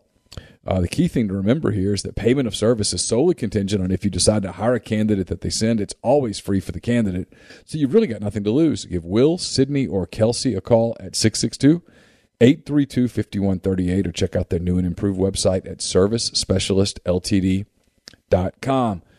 The uh, Peyton Chatney Show is uh, up here on M P W Digital at rebel grove dot com. Uh, my visit with the Ole Miss second baseman is brought to you by The Rogue. It's your destination for fine men's clothing. Their stylish hand-select pieces from top designers, from work to lifestyle to nightlife. There's the perfect something for everyone at The Rogue. Uh, this month of May, in honor of all the graduations, buy any two items from their collegiate collection, whether it's Ole Miss gear, Mississippi State, Alabama, Tennessee, Auburn, whatever the case may be. Buy any two uh, pieces of clothing from the collegiate collection and take twenty percent off your total purchase at The Rogue, forty-four fifty I fifty-five North in Jackson, or the rogue dot com. Let's see. We've got a couple questions in the thread. Um, Octavian wants to know how I think Florida's going to do this season. I don't really know. We're uh, stay tuned. A little bit later in the show, Michael Bratton of Um, That That S E C podcast dot com has thoughts on just about everybody, Gators included, so you can catch up with him. Um, Alan says, I subscribe and use the Everyday two talk with The Athletic, but if they weren't closer to profitability in COVID year, I don't know how they'll make it. They've done one dollar subscriptions. Yeah, and, and they're leaning almost exclusively on the subscription model, and then they do the one dollar things. I'm going to be honest, I'm going to talk about a, a competitor here that's, that's kicking ass right now, is on three, but so much of their growth in year one was on this one dollar for a year thing. What happens when that goes away? Do people continue to subscribe when the one dollar turns into one hundred dollars, or do they cancel? I don't know. Curious.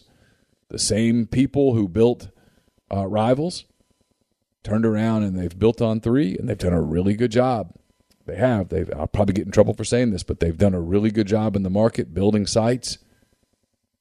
But I can't help but wonder what happens when you get away from some of the inaugural uh, offerings when you go to regular prices. People continue to subscribe. I don't know.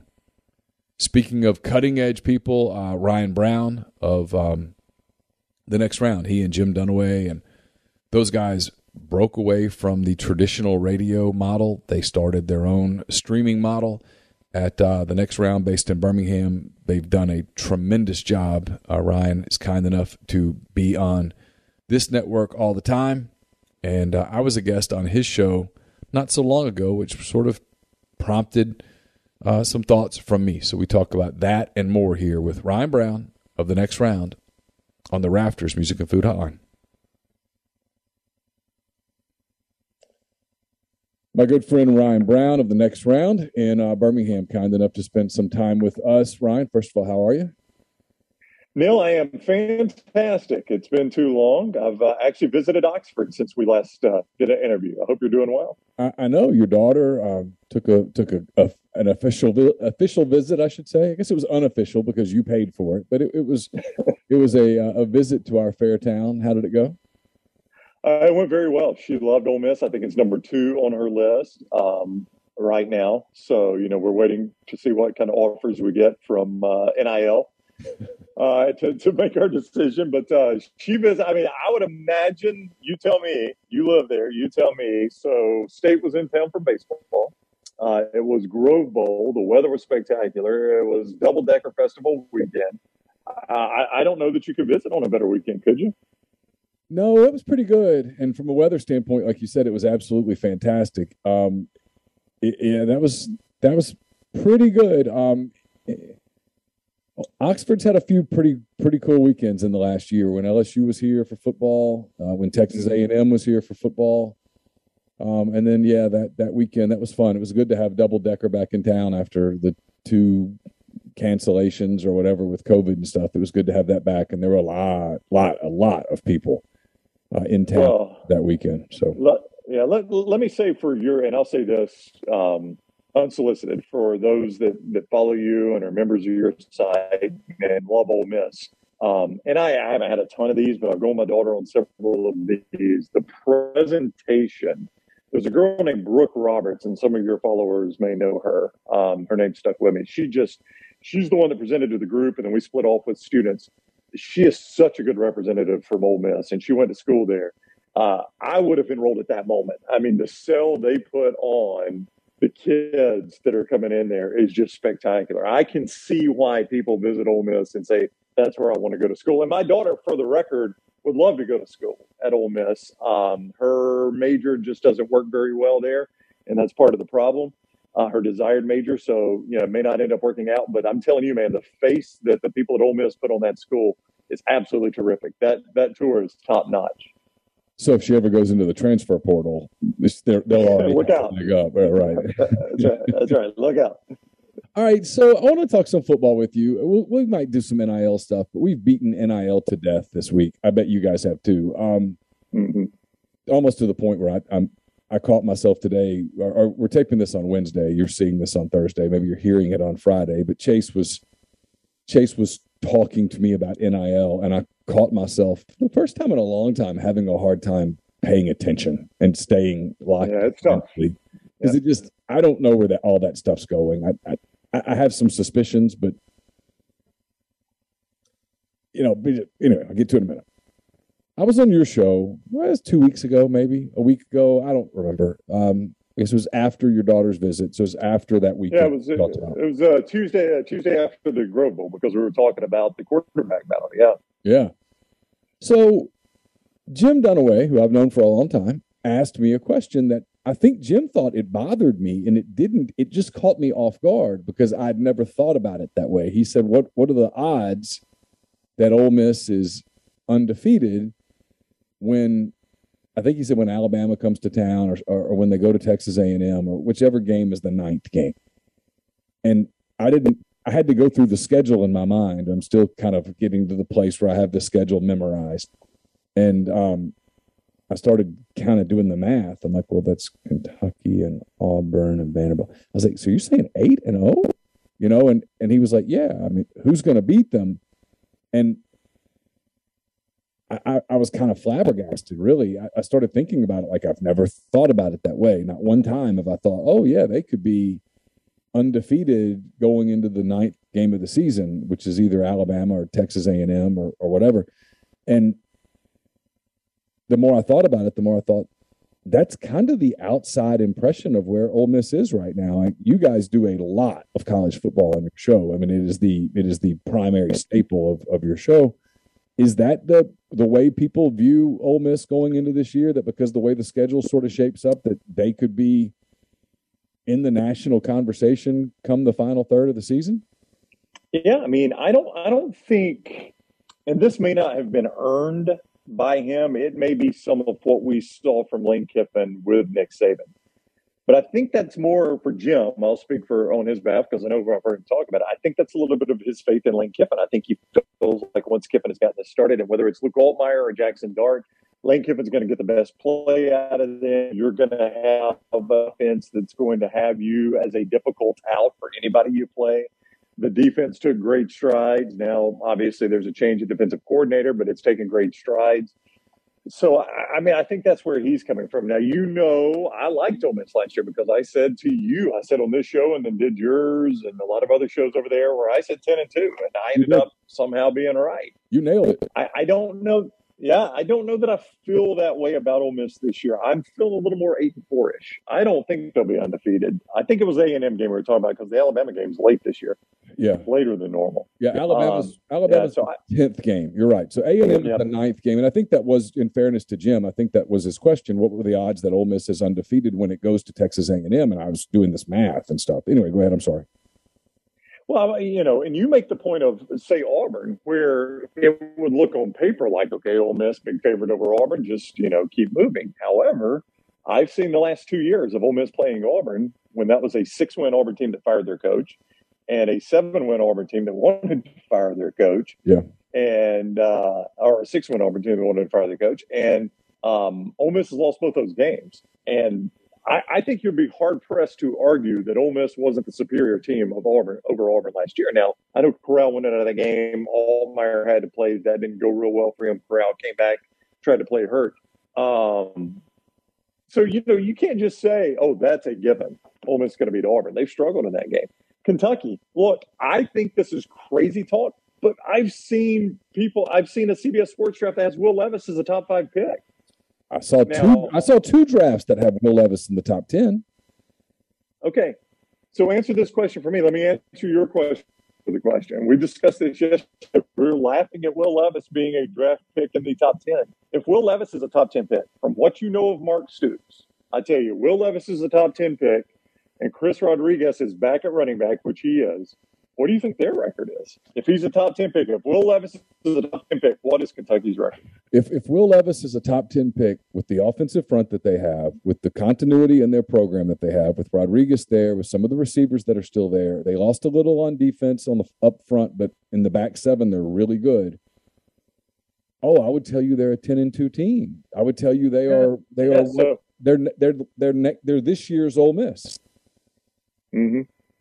So, I mean, I, that's far from a team that I can just say, oh, Ole Miss, they beat Kentucky. So, um, no, that to, to to your to your question, that is not my expectation for Ole Miss. I, I don't think they go into basically go into November, go into the last quarter of the season undefeated. Could they be a one or two loss team? Yeah, yeah. And then if you know, look, if things fall right, you get Alabama and Oxford. You know, last time Alabama played in Oxford, it was a game none of us could have imagined, right? So, yeah, if things fall right, maybe maybe Ole Miss finds a way to be a ten and two. But I, I just – I don't think they go into November undefeated. Yeah, I don't either. In large part because I just don't necessarily believe – and this is not an indictment on the players for their body of their careers because I think I think both guys have a chance to be really good college quarterbacks. But I'm not sure either one of them's ready to step in and, and hey, man, I'm just put, put an S E C team on my back. Let's roll. And they might not have to with Zach Evans at running back and Ulysses Bennett at running back. And they've got a lot of weapons. Lane's been able to, once again, do what he never gets credit for doing, which is sort of build the foundation for a really good running game. Everybody, with for whatever reason, I guess because we in the media are just lazy as hell. We do this thing of, it's Lane Kiffin, man, they're going to sling it all over the place. I'm like, well, they run it a lot, and they typically run it pretty effectively. And I think this team will run it effectively. I just question whether they'll be explosive enough to win some of those games. You know, Derrick Henry won the Heisman because Lane Kiffin runs it so much. You know how many carries Derrick Henry had in that season? I mean, a ton. It was like, it was like, it was like a three hundred ninety-five or something crazy. I mean, Lane Kiffin ran Derrick Henry into the ground. It's what won him the Heisman. You're right about that. Now, I think the reason we do that is because I do think Lane is very good at developing quarterbacks, or at least he's gotten that label. I think he did it at Alabama. I think he developed quarterbacks very well at Alabama. Now, I, I, I had some people in the business that told me it's, you know, it's smoke and mirrors. The one thing Lane does very well is he, from the sideline, tells the quarterback, there's your hot receiver, throw it there. That's not developing. That's spoon feeding. Whatever the case is, he gets the best out of his quarterbacks, I think, or as good as you can out of your quarterback. So I think that's why we think he's throwing it all over the field. But you're absolutely right. The one thing Lane Kiffin doesn't get enough credit for is his dedication to running the football. Yeah, you know, it's an interesting thing with Kiffin, and we're just coming off the Corral draft where Matt fell in the draft, and and and that's not what made Matt fall. But it's it's it's a funny thing that that comes up like that about, you know, how good of a, a quarterback developer is he when it, in fairness to him, and I've I've given this a lot of thought, like how do you articulate this? It's his job ultimately to win football games. That's that's that's his job. They're paying him seven point five million dollars to win football games. And he would be not doing his job if on the field a guy who is as sort of Rain Man smart as it pertains to recognizing a defense, immediately going, here's the play that would work against this. Hey, here's your read, go. And simplifying that down so that the quarterback, who probably doesn't have that mind process, not picking on Matt Corral or Blake Sims or anybody else who's ever played quarterback for Lane. But, I mean, Lane's, some people say he's the best play caller in all of football, any football. So he sees stuff. He wouldn't be doing a service if he didn't guide a quarterback through a game.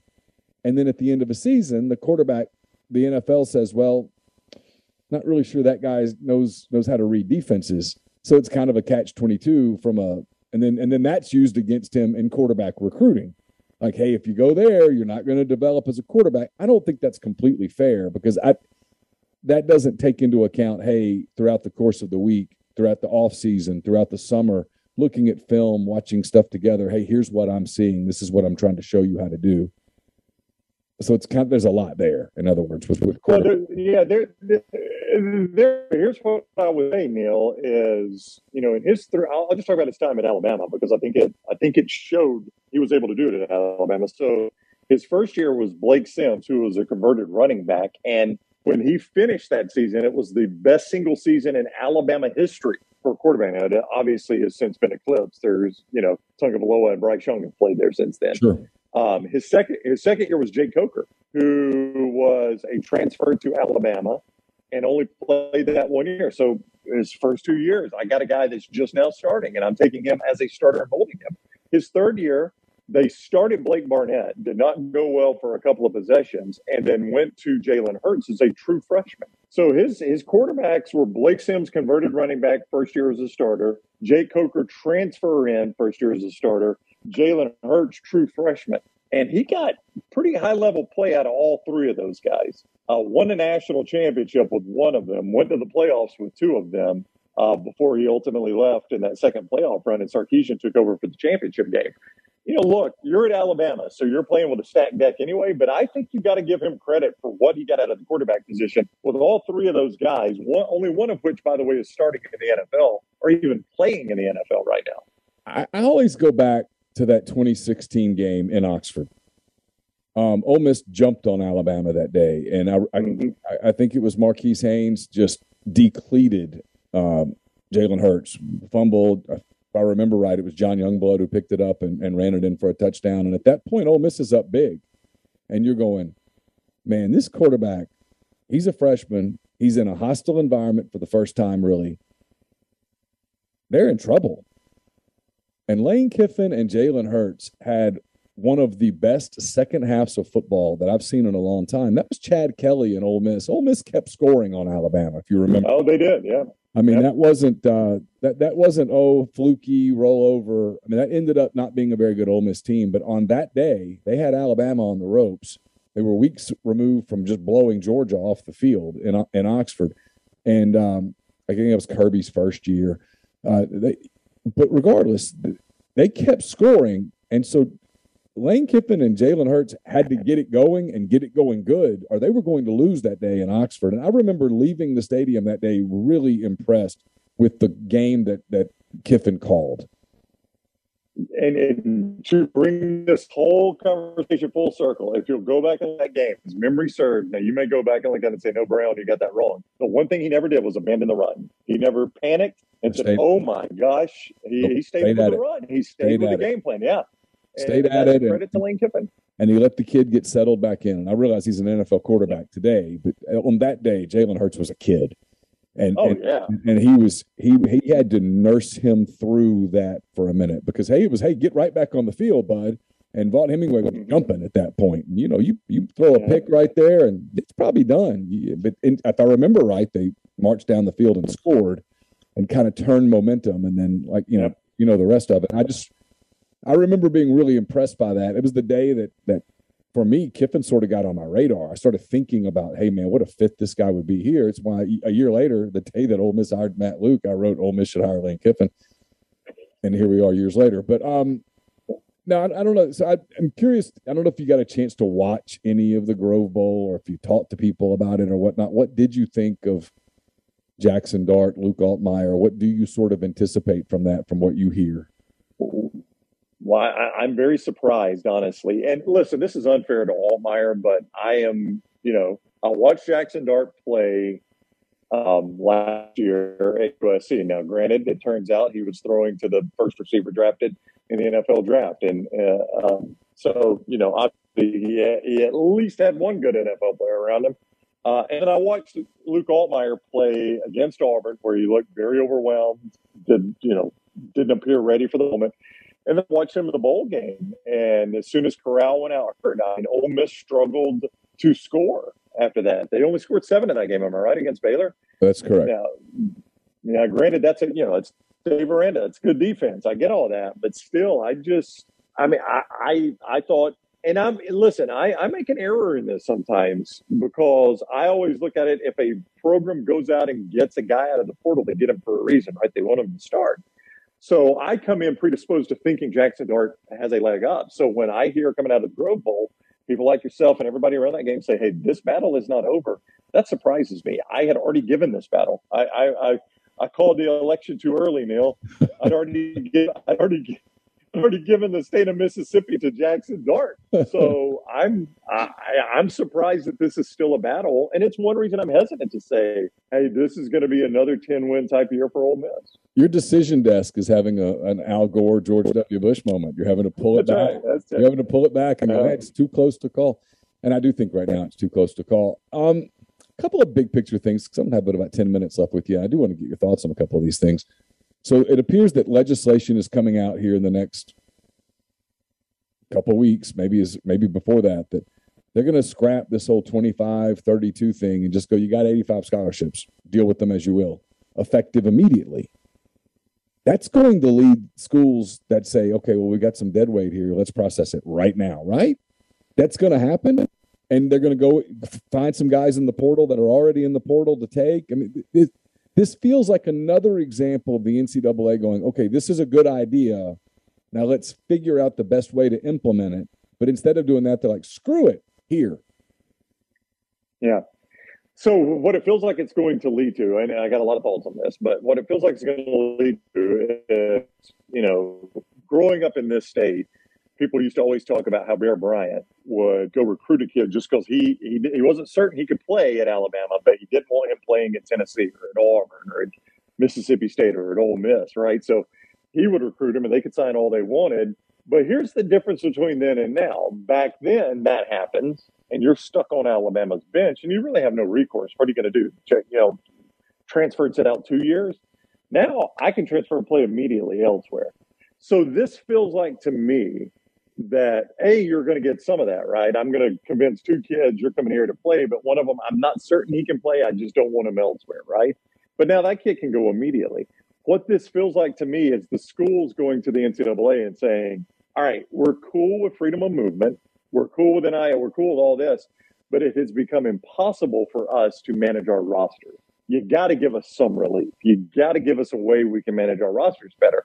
And maybe I'm wrong, Neil. You look, you, you follow recruiting way closer than I do. This feels like a little easier way for schools to manage their roster, which is what you were indicating. Now, you indicated it from kind of the negative side of it, of like, if a kid can't play, I'm cutting him loose and we're, we're done. I'm processing him out. But it does feel like a way I can manage my roster much easier than if I'm limited on an annual basis versus if I'm limited on a four-year window basis.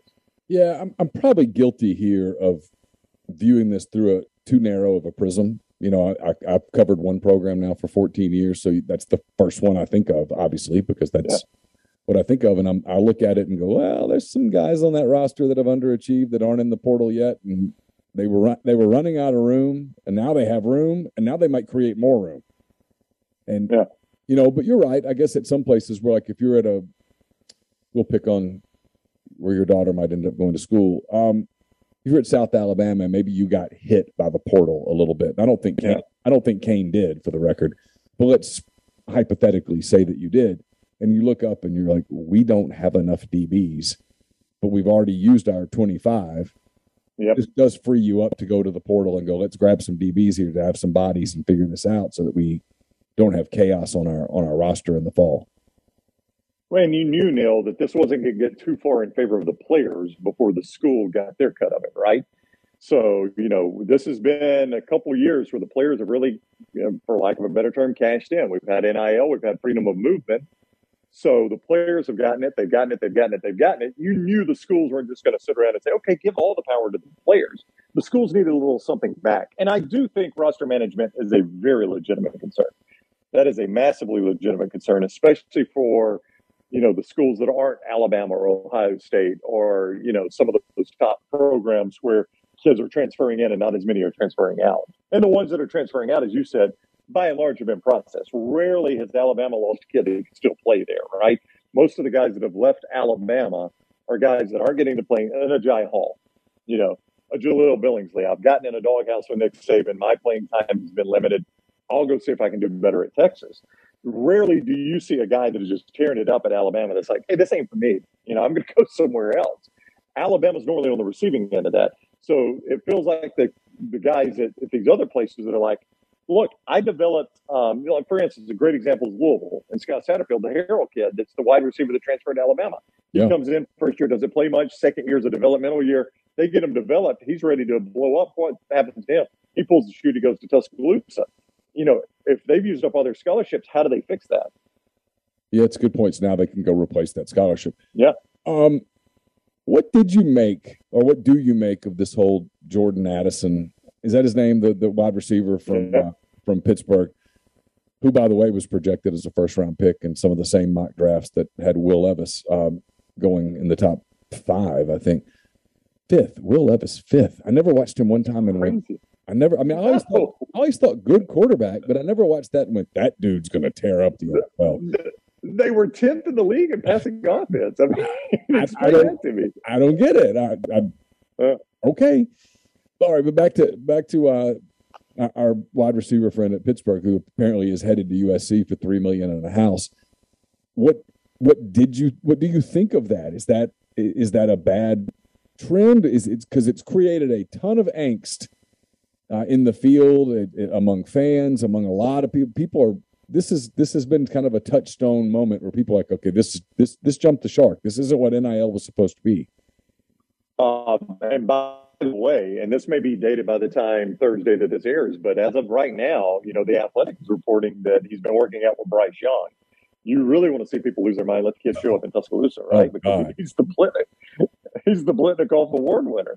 So we know this guy can play. Um, You know, it's interesting because it, I think it has been magnified by Pat Narduzzi, the Pitt coach, claiming that there was some sort of tampering.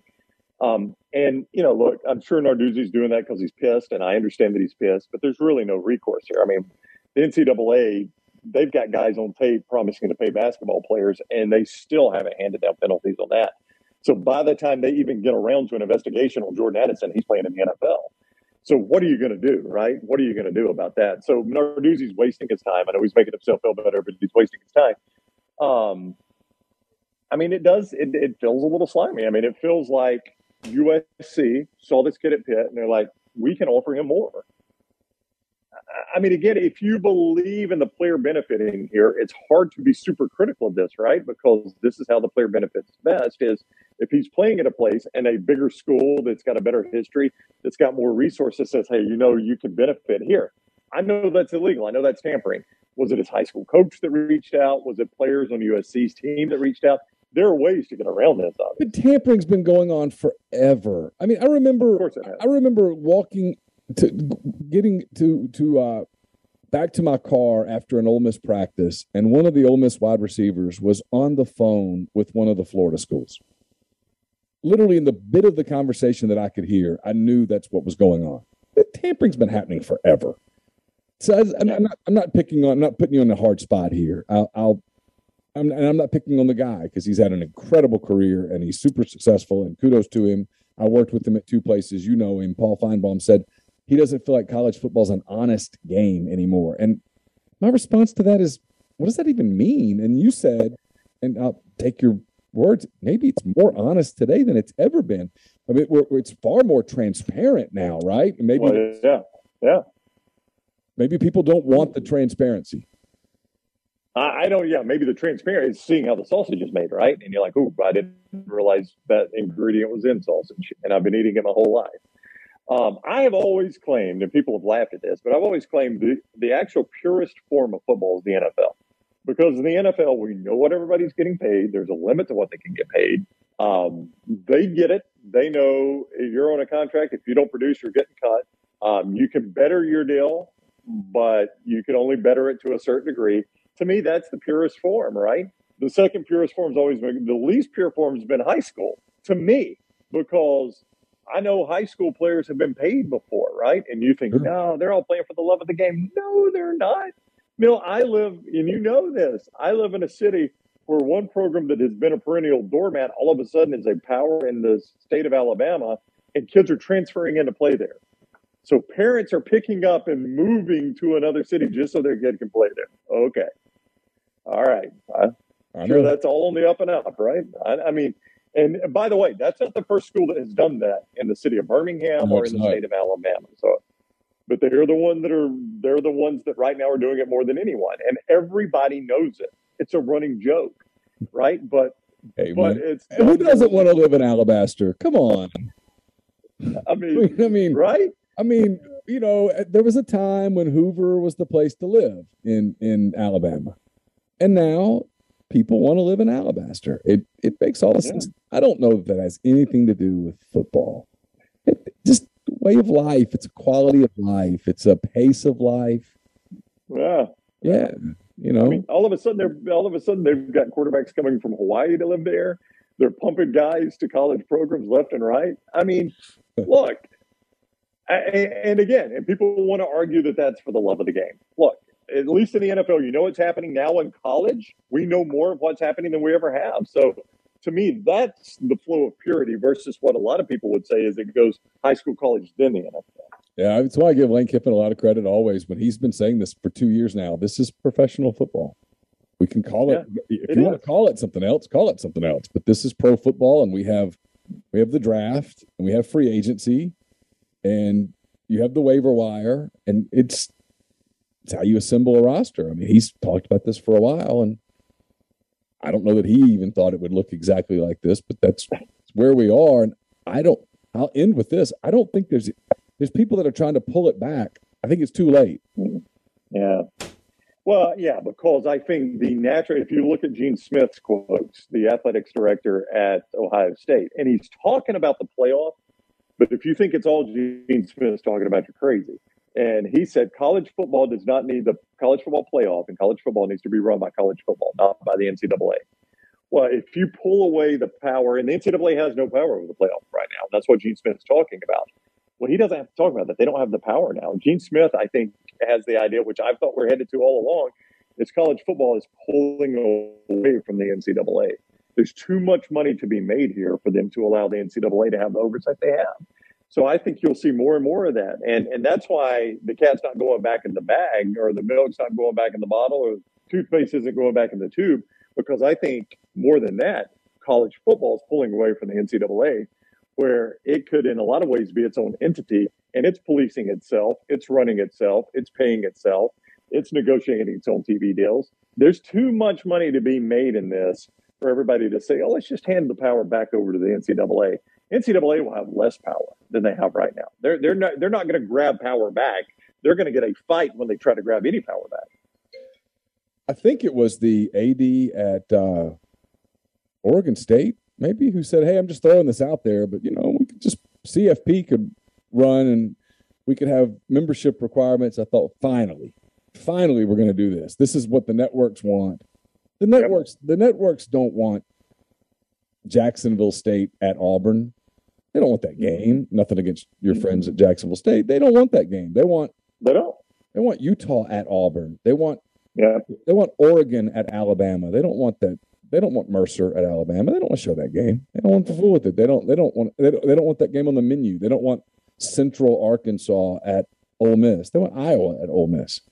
And they want they want games they can put on there. And I, I think it's inevitable that that's where this is all this is all going. I mean, the analogy. And I, and I think.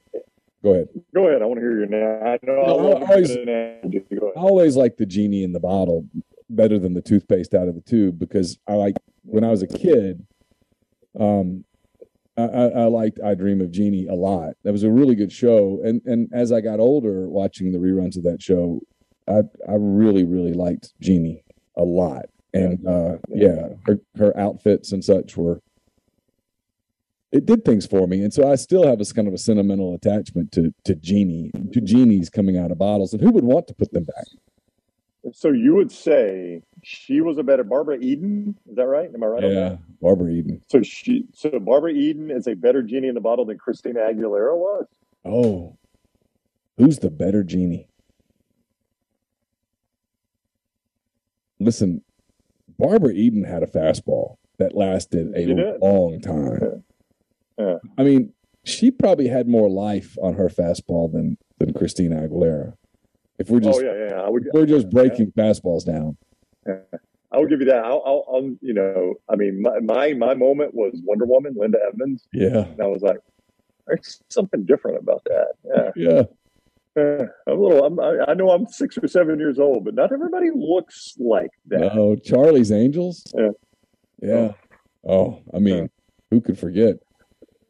Even uh, what was the show? Um, it was Valerie Bertinelli was in it. She's her and her sister and a mom, and, uh, uh, and they had the, the was that, uh, Facts of Life. Facts of Life. No, no. Uh, the the the the janitor's name was was Bookman, and he would I think now I'm, I'm probably confusing shows now, but Valerie Bertinelli, she stirred things. I had to. I always remembered that. Yeah, thinking things. Yeah, well, uh, but uh, my original was Alyssa Milano. Oh, which now, you know, yeah, hey, you dodged that bullet, buddy. Yeah, that that, that is it. Yeah, it's over. Yeah, you had no chance there, and it's a good thing.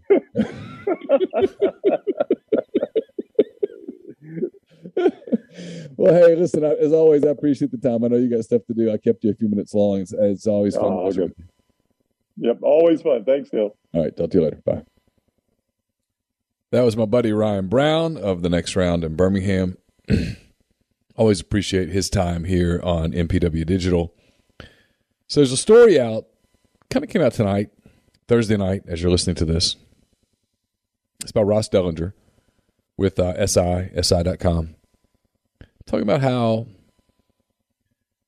I'll read you the first couple paragraphs. Inside the Hyatt Regency at Gainey Ranch, the lavish resort on the outskirts of Phoenix, dozens of the most powerful people in college sports milled about, parading through the expansive lobby and basking in the sun on the terrace.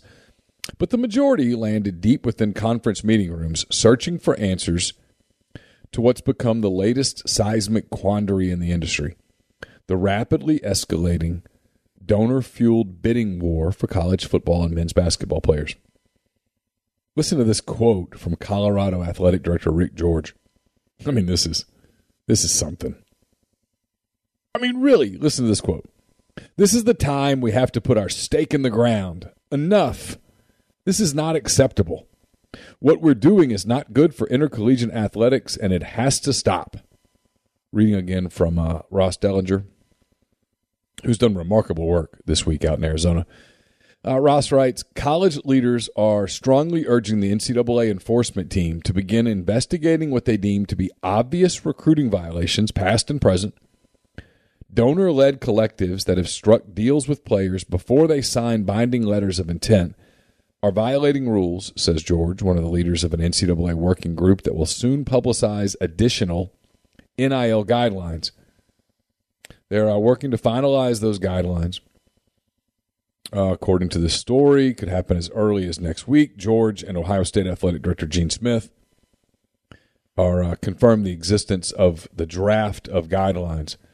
The guidance clarifies existing N C double A bylaws that prohibit boosters from being involved in recruiting.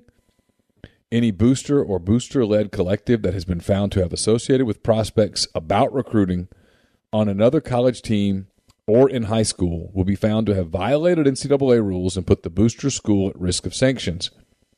In addition, a booster or booster-run collectives, quote, cannot communicate with the student-athlete or others affiliated with the student-athlete to encourage them to remain enrolled or attend an institution.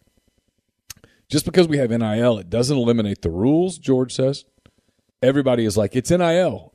I'm totally in favor of N I L done right. It's really good. Athletes should be able to monetize their N I L, but a lot of what's going on out there is not N I L. I, I keep coming back to the same thing. I, I have no sympathy for the athletics directors and the N C double A people. I, I, none. They, they knew this was coming a decade ago. And rather than addressing it at that moment and saying, okay, this is coming, the day is, is, is coming when players are going to be able to capitalize on their name, image, and likeness. So let's establish guidelines today. Instead, they fought it, and they fought it, and they fought it, and they lost, and they lost, and they lost. And then, in a moment of social unrest and social change and, and uh, uh, summers of peaceful protest, COVID stuff, they just said, screw it. Open the doors wide open. Open the gate. Go for it. We'll figure it out. And the rest is history. And here we are. And as Ryan and I were just talking about, the genie is out of the bottle. And I don't know that this genie looks as good as Barbara Eden did back in her prime, but good luck getting Barbara back in the bottle. That's all I'm saying. And by the way, I, like many of you, are already sick of the uh, N I L conversation. I'm tired of it. It's exhausting. I catch myself having a hard time paying attention to it, but it is the story in college sports today. I mean, we can pretend that it's not as big of a story as betting odds and championship odds and things of that nature, but it is. It's the big story in college sports today.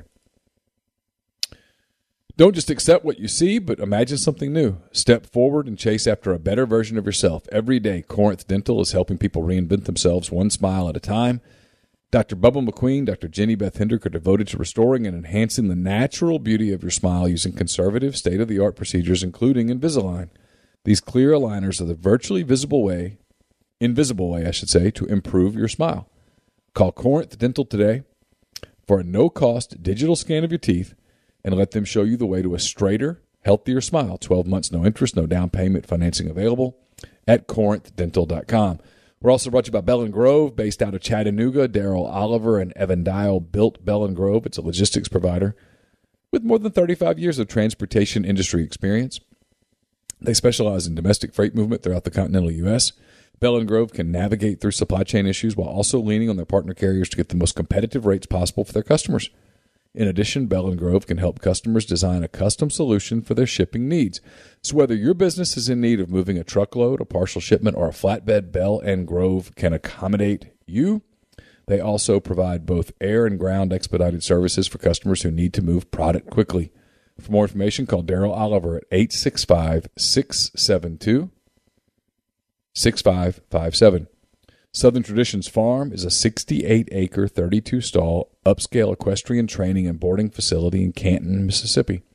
With two sand rings, a grass ring, and miles of wooded trails, there's a lot to be offered at Southern Traditions, including horseback riding offerings from beginner lessons with trainer Susan Walt to buying your first horse and competing at nationally recognized competitions. Uh, they've got high hopes for the future out at Southern Traditions, and that future includes camps. The camp season begins May the thirtieth. Got like five or six camps throughout the summer, Monday through Friday, eight thirty to two. To learn more about it, get in touch with Susan and uh, Bowers Cone at uh, our, on Facebook or Instagram at Southern Traditions Farm. So uh, I talked to Michael Bratton, I guess, last Friday. Uh, he had a post-spring rankings that I found fascinating. He had uh, Arkansas really high. He had uh, Auburn really low. I was curious about some of that, so I asked him about it. Listened to his podcast. It was really good. And I decided that I would see if he would uh, be kind enough to come on this podcast. He agreed to do it. I think you will enjoy this pretty expansive discussion of S E C football, pretty much around uh, – I think we pretty much cover – most of the fourteen teams here. I think you guys will enjoy this. If you are sick of N I L and you just want to hear some football, I think you're going to like this. Here's Michael Bratton.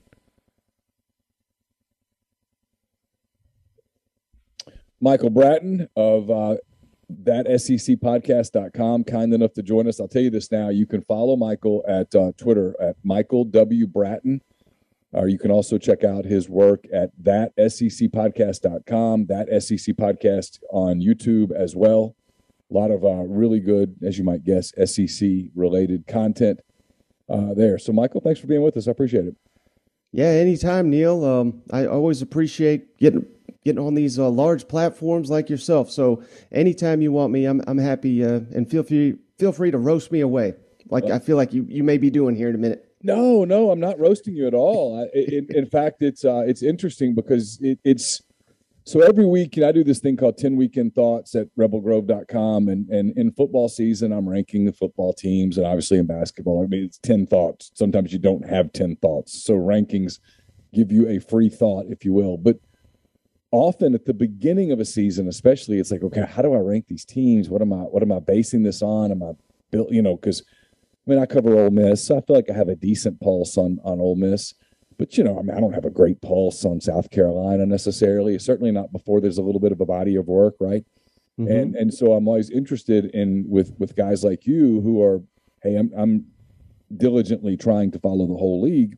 You have your post-spring rankings out. And, no, I'm not roasting you at all. There are a few that I'm I'm like, hmm, I wonder what he knows because there's there's – There's some interesting stuff in here. You've got Alabama one, Georgia two. I'm like, I'm good with that. You got Vanderbilt at fourteen. I'm like, yep. And then there's some ones that are interesting. And it's frankly, I, I've I've like tried to look at them and go, huh. And I've tried to pick them apart. And then I'm like, I can see that. And then I can see how. Anyway, you've got Arkansas at three and Kentucky at four. And those were the first two that stood out to me because I thought that feels high for Arkansas. And I've had this conversation with people a lot about Kentucky, Michael, where so Ole Miss opens its season with four games that it's going to win. I mean, barring something weird. And then they get Kentucky on October the first. And there's a tendency I've seen with fans to go, oh, that's a W. And I'm always like, I don't know, man, that, that game could get a little weird because Kentucky's got Kentucky's got an identity and Kentucky's got a veteran quarterback back. And it's a stable program, yet Kentucky, when they typically go on the road in the S E C West, they get kind of slapped around a little bit. So I'm, I'm like, that's kind of the first touchstone game for Ole Miss coming up. So you've got Kentucky fourth, Arkansas third. Can you kind of just tell me what why you think that? Yeah, absolutely. Uh, and just, uh, you know, just to give some insight into how I do these power rankings, not necessarily how I plan on predicting these teams to finish uh, when S E C Media Days rolls around. The way I do this, I, I think this is the way most people do it. You know, if Team A met Team B on a neutral field, who am I taking? And and today, uh, right, yeah, post, exa- right, exactly. And I think it's very important when the season arrives to be very fluid with these things because otherwise you get kind of locked into to what you're seeing in the preseason. But to answer your question, yeah, let's start with uh, Arkansas. I just love what Sam Pittman has been doing there in Fayetteville. I think he's got the best combo of coordinators in the S E C, Barry Odom, Kendall Browse, just uh, an incredible duo. And K J Jefferson, I was singing it from the mountaintops last off season. I mean, I I only know this because uh, I got a big Arkansas following, so anytime they get slighted, they feel free to let me know. But uh, twenty-four seven Sports had K J Jefferson as the fourteenth best quarterback, so essentially the worst starting quarterback. I had him in the top three, and uh, you know I think I, I was proven right there. I think K J Jefferson is going to continue to uh, thrive in Kendall Briles' system. All that guy does is produce elite quarterback play, and he's not had a returning quarterback since uh, R G three down there at Baylor the year he won the Heisman Trophy. So I'm not sitting, I'm not sitting here saying K J Jefferson's a, a lock to win the Heisman or anything, but I just think he's going to continue to progress. They had the uh, the S E C's best rushing attack last season. They bring back the majority of their offensive line and some very talented running backs, along with K J Jefferson. That's what he does better than anything, is run the ball. Uh, and on the defensive side of the ball, Jalen Catalon, I think he may be the best safety in the S E C. He missed about half the year with a, with a shoulder injury. He's back. Um, Bumper Pool at linebacker I love. And they added a lot of good pieces via the transfer portal. Drew Sanders, former five-star, was in the rotation to start at Alabama. He got injured. So I like their linebacking core. I like their, their secondary with some of the transfer additions. Now, the defensive line could be a real issue for Arkansas. So I'm a little wary at putting them number three. But I do think that, you know, they just won nine games. I think they can do it again, possibly more. And I think that the biggest thing with that, and I don't I don't want to bleed into the rest of the list this quickly, but I'm not fully bought in on Texas A and M like it like it seems like everybody else is. And well, I've got and, them starred to ask about it. So, yeah, go ahead. um, you know, just Jimbo. I don't know if you know Dave Bartu, but I love that guy. C F B Matrix. He yeah. does analytics. He ju- he judges these coaches.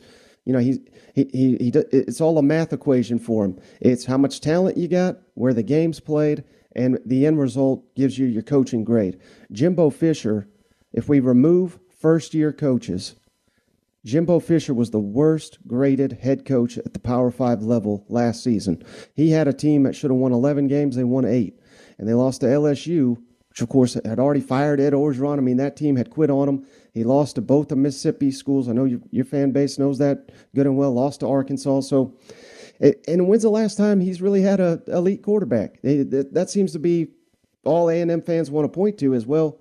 We just didn't have a quarterback. Well, hell, you, you really haven't had one uh, since about Jameis Winston in, in twenty fourteen. So I'm not fully buying in. I know Texas A and M's got all the talent in the world. I think they'll have a good season, but I'm not ready to put them ahead of the Arkansas Razorbacks. And you asked about Kentucky. I'm sure that's one your audience is uh, is very intrigued by with, like you said, they opened the, the S E C calendar with Kentucky. You know, I think the most interesting stat from last season in the entire S E C, Kentucky was dead last in turnover margin. I mean, they turned the ball over left and right, yet they won ten games. Yeah. And you you look at some of the other teams that were right there with them. It's Vanderbilt, god-awful, L S U. I mean, they were awful. Uh, it's just it's unfathomable that Kentucky could lead the S E C in turnovers, yet have a ten-win season. That should give you an indication of, uh, you know, how good of a program Mark Stoops has got up there. And I had on uh, Mike Morgan from uh, E S P N S E C Network on my show the other day. He called the Kentucky spring game for the S E C Network. He's saying these scouts are telling him Will Levis is going to be a first-round draft pick. And he said, beyond Bryce Young, I would make the case Will Levis the be- second-best quarterback in the S E C. Now, that's not my opinion, but yeah. No, sure.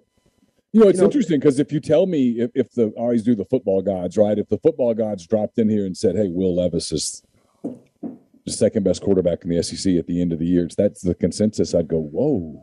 They won ten games again. I mean, that's what I would immediately think because they're, they're pretty talented on both lines of scrimmage. Mm-hmm. They've got athletes all over the place. It's been a very stable program that I think all of us, probably not you, Michael, because you're a little more on top of it than, than maybe those of us who are as locked in on the S E C West as, as we are down here. But, you know, I think you look up the last end of the last couple of years and you look at Kentucky and you're like, wow, they're pretty good.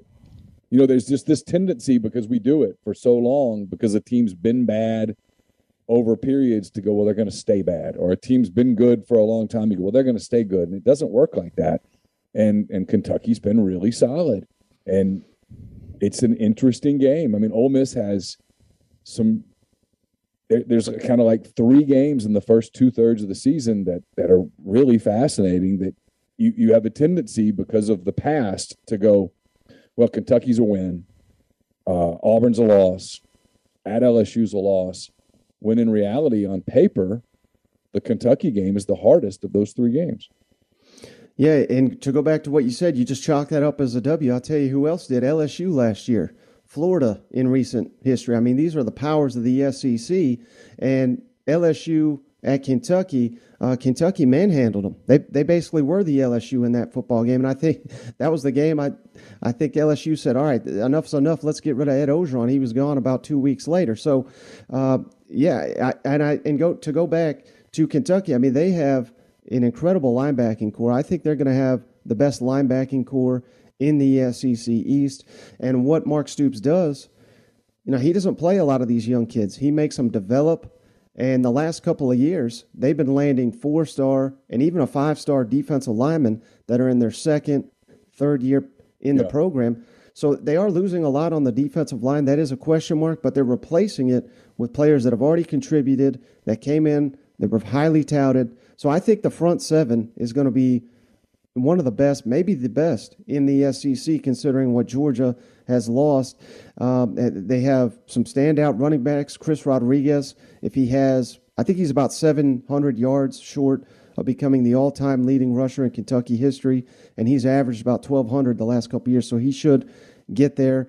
Um, I, I just like a lot of the buzz I'm hearing out of Lexington, I, and they're one of the more consistent programs in uh, in, in recent S E C East.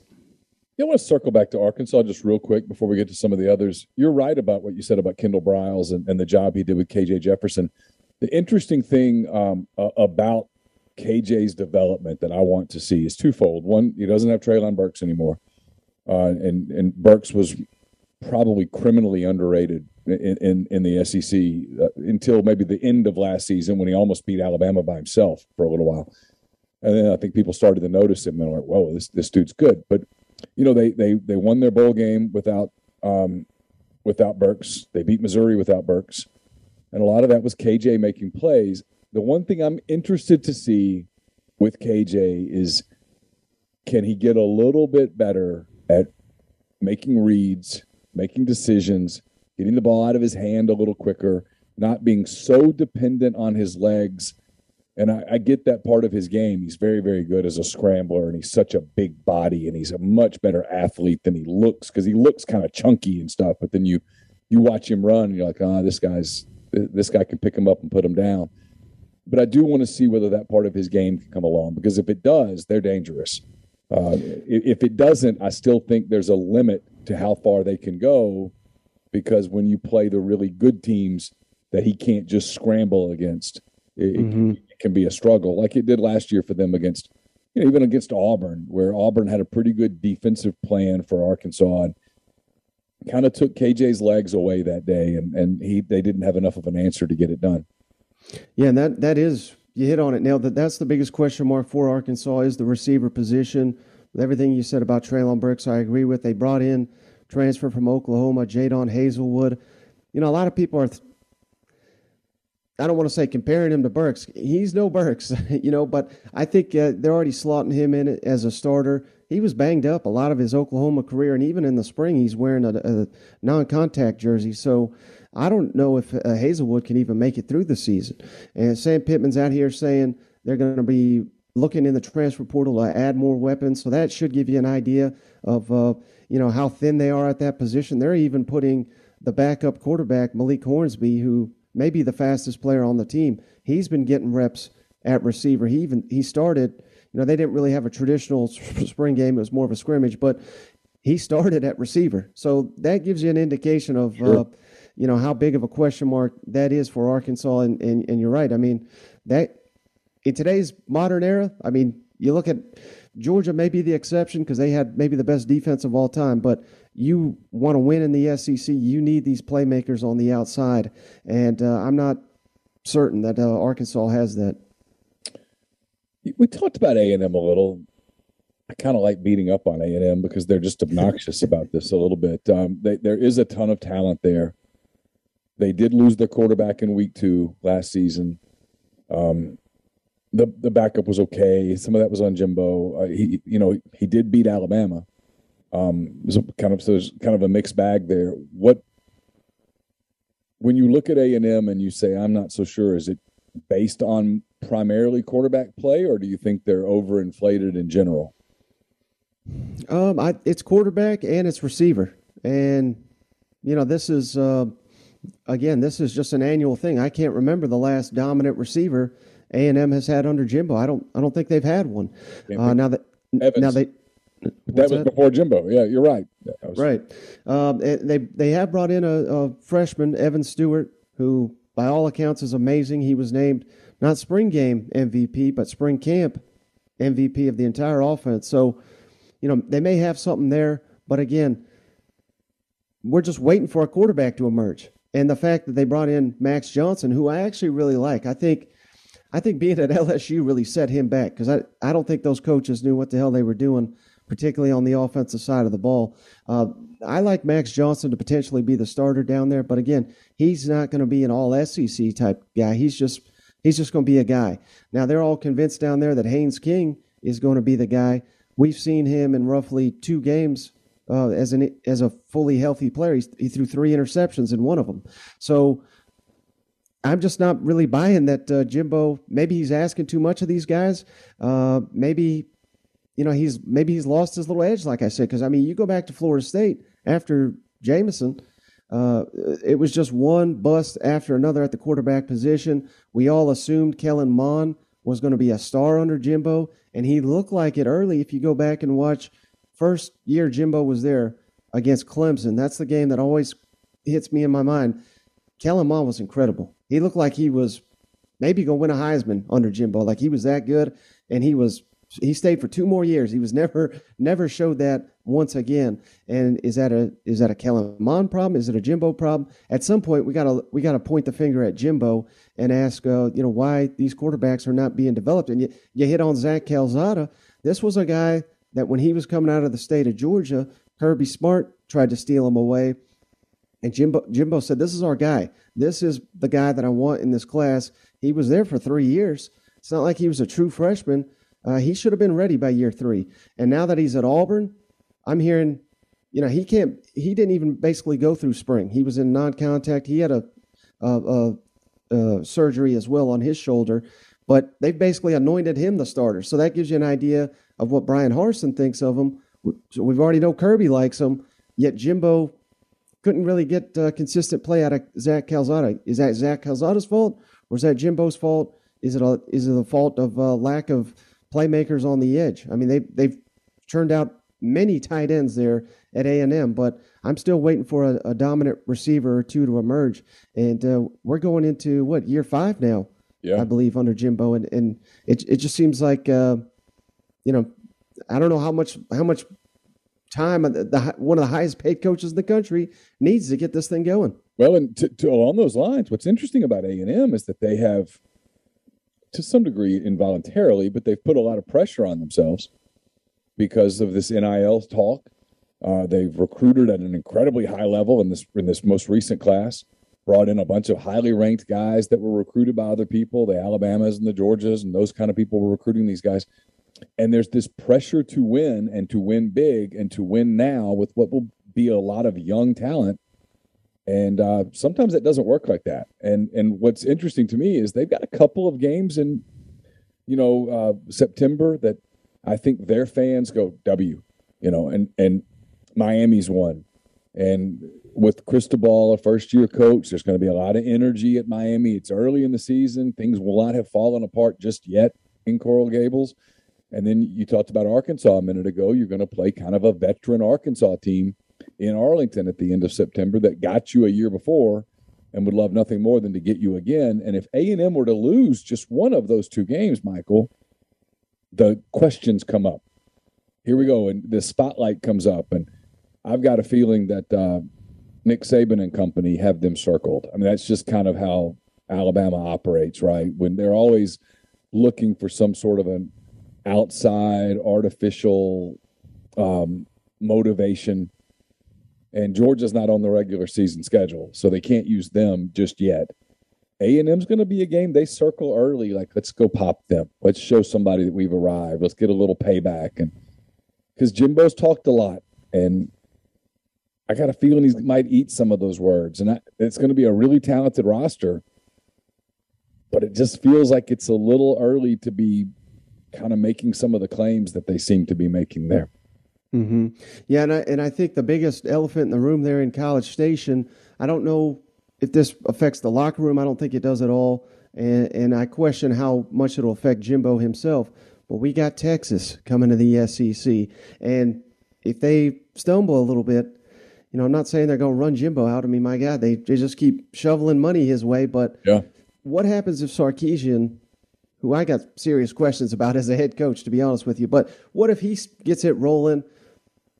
I don't want to, again, I don't want to uh, upset your audience, but what if Arch Manning goes to Texas? I mean, they could they could get some momentum going, and then if uh, A and M, again, has a eight and four, nine and three type year, I got to imagine that the boosters down there are going to be none too happy. And, uh, you know, at some point, that's got to that's got to get to Jimbo. Oh, for sure. And listen, if you made me bet today, I'd bet Arch Manning goes to Texas. And if he does, and they get some momentum, and they have a lot of N I L money too, and then they join the league, and yeah, it could get, it could get a little tense in College Station. There's no question that was the one place that didn't want Texas ever into the S E C. So, mm-hmm. All right, I'm, I'm going to skip over some stuff. We'll come back into the middle because it's a fascinating list and lets us talk football. You've got Auburn at thirteen. And that was the other one that really stuck out. I went, whoa, Auburn at thirteen. You've got Auburn at thirteen and L S U at eleven. So we'll take both sets of Tigers here in a minute, but we'll start with the Auburn ones. Um, maybe this is just me having covered Ole Miss these last few years. Ole Miss has a hard time with Auburn, even when Ole Miss has the better team. One of those deals where just a team has your number. Um, what is it about Auburn that makes you think there's – because I think the over-under on them is like five and a half or six, so you're not alone in, in people thinking, hey, Auburn coming out of the spring does not look like a good football team. What is it about them for you coming out of the spring that has you projecting them to finish that bad? Yeah, and, and last season I predicted Auburn to be seventh in the West too. And I look like a damn fool going into November because they were they controlled their own destiny in the West. But then, of course, they dropped every game and finished sixth. So I wasn't too far off the mark. But no, you weren't. Just so many questions with them, uh, particularly on offense. I mean, I don't think they have any weapons on the outside that are, you know, of elite caliber in the S E C.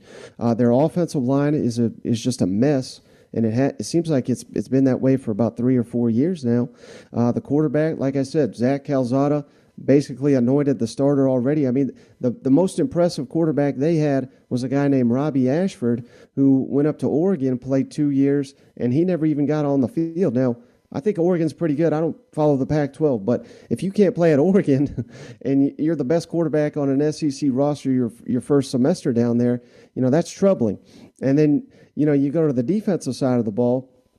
I know Derek Mason is, uh, you know, I think he's a little bit overrated, but I still think he was a very good defensive coordinator, uh, particularly uh, the job he did at Vanderbilt with uh, all the restrictions. I I was always impressed with uh, the defense he put out on the field. But when you go into this offseason and just the disaster of coordinators and, and hiring an N F L guy, I mean, that, that seemed like a perfect thing to set Auburn a little bit apart there. And then a week later, the guy backs out of the deal.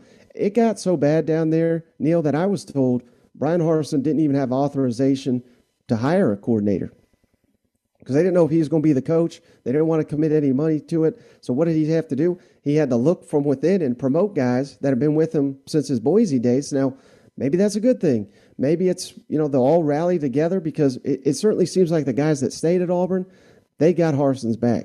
And, you know, if you take a little us against the world mentality, that could be a hell of a good thing uh, compared to last season where it, it certainly seemed like you had a split locker room. I had a, another guy on my show uh, who covers Auburn says Derek Mason hated Brian Harsin. So I can't imagine uh, what that divide was like in the locker room last season. So maybe you get rid of the division within that locker room. You look at the Auburn schedule.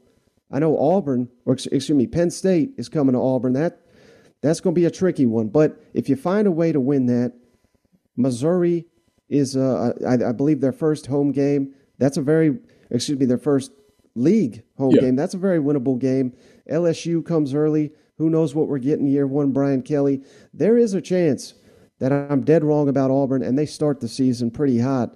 But, uh, again, that tail end of the season looks like it's going to be brutal. I don't know if they're going to be favored in the in any games in the back half there, uh, at least the conference game. So I'm just not liking basically anything we're seeing out of Auburn right now. Yeah, and they're one of those teams that if it starts to fall apart, then you know what's coming. All the the the speculation and the rumors and the daggers and stuff, it could get ugly there in a hurry. And I agree with you. It, it, early on, they're going to be rallied and, and all that. that. That Penn State game does feel big. Feels mm-hmm. like a, a, a big moment for them. You mentioned L S U. I'm curious. I don't know what to expect. What do you, what do you expect from uh, from Brian Kelly and year one in Baton Rouge, and just your kind of your overall thoughts on how you think he'll do in general taking over that program? Yeah, I'm right. I'm right there with you, Neil. And that's kind of why I grouped Ole Miss, Florida, and L S U almost in the same area, because those are probably the three teams that I'm just having the hardest time figuring at this point in time. I'm giving I gave uh, Ole Miss the edge there because I just got so much confidence in Lane Kiffin. But going back to your question, L S U, Brian Kelly, just a massive turnover there uh, with the coaches, obviously, but uh, the personnel on the field. I believe they've added – the number keeps changing, so forgive me if I got this wrong, but I think it's seventeen transfers this offseason, which, uh, you know, you're bringing in these types of players, you're expecting them to play. You're not – transfers don't come in anymore.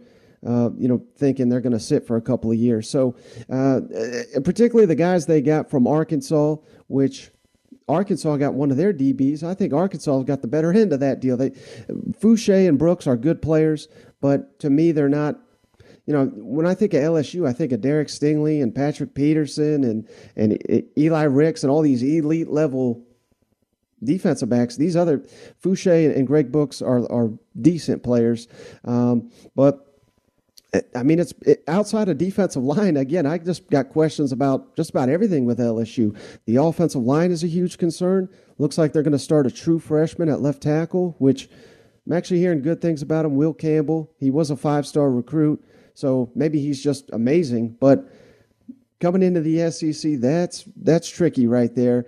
Uh, you're bringing in quarterback Jayden Daniels into the mix, where I got to be honest, I've not studied him as well as I, I should. That's something I plan on doing this offseason, but everything I've heard, you know, I don't, I, I'm not very impressed by him, yet it seems like he is the assumed leader in the clubhouse, while I think, uh, based on the spring game and based on what I've heard during the spring, Garrett Nussmeier, the uh, the redshirt freshman, that's my prediction right now. That could change, you know, over the summer, but I think he's going to be L S U's starting quarterback. And you know, I'm not trying to downgrade him, but we've just not seen – you can't tell me we're going to roll into him with the season and, you know, we're going to have elite quarterback play. Maybe you will, particularly by the end of the, the year. I think L S U will probably be better at the end of the season than they are at the at the beginning. But uh, Kayshon Butte, that's another question mark. Brian Kelly had some some wild comments about him this spring, basically said, well, I know the kid's last name.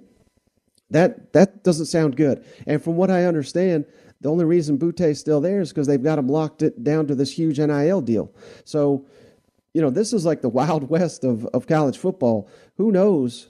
Uh, you know, he, he may even pull a Derek Stingley for all we know, where, you know, show up for a week or two and then say, I'm going to be a first-round pick.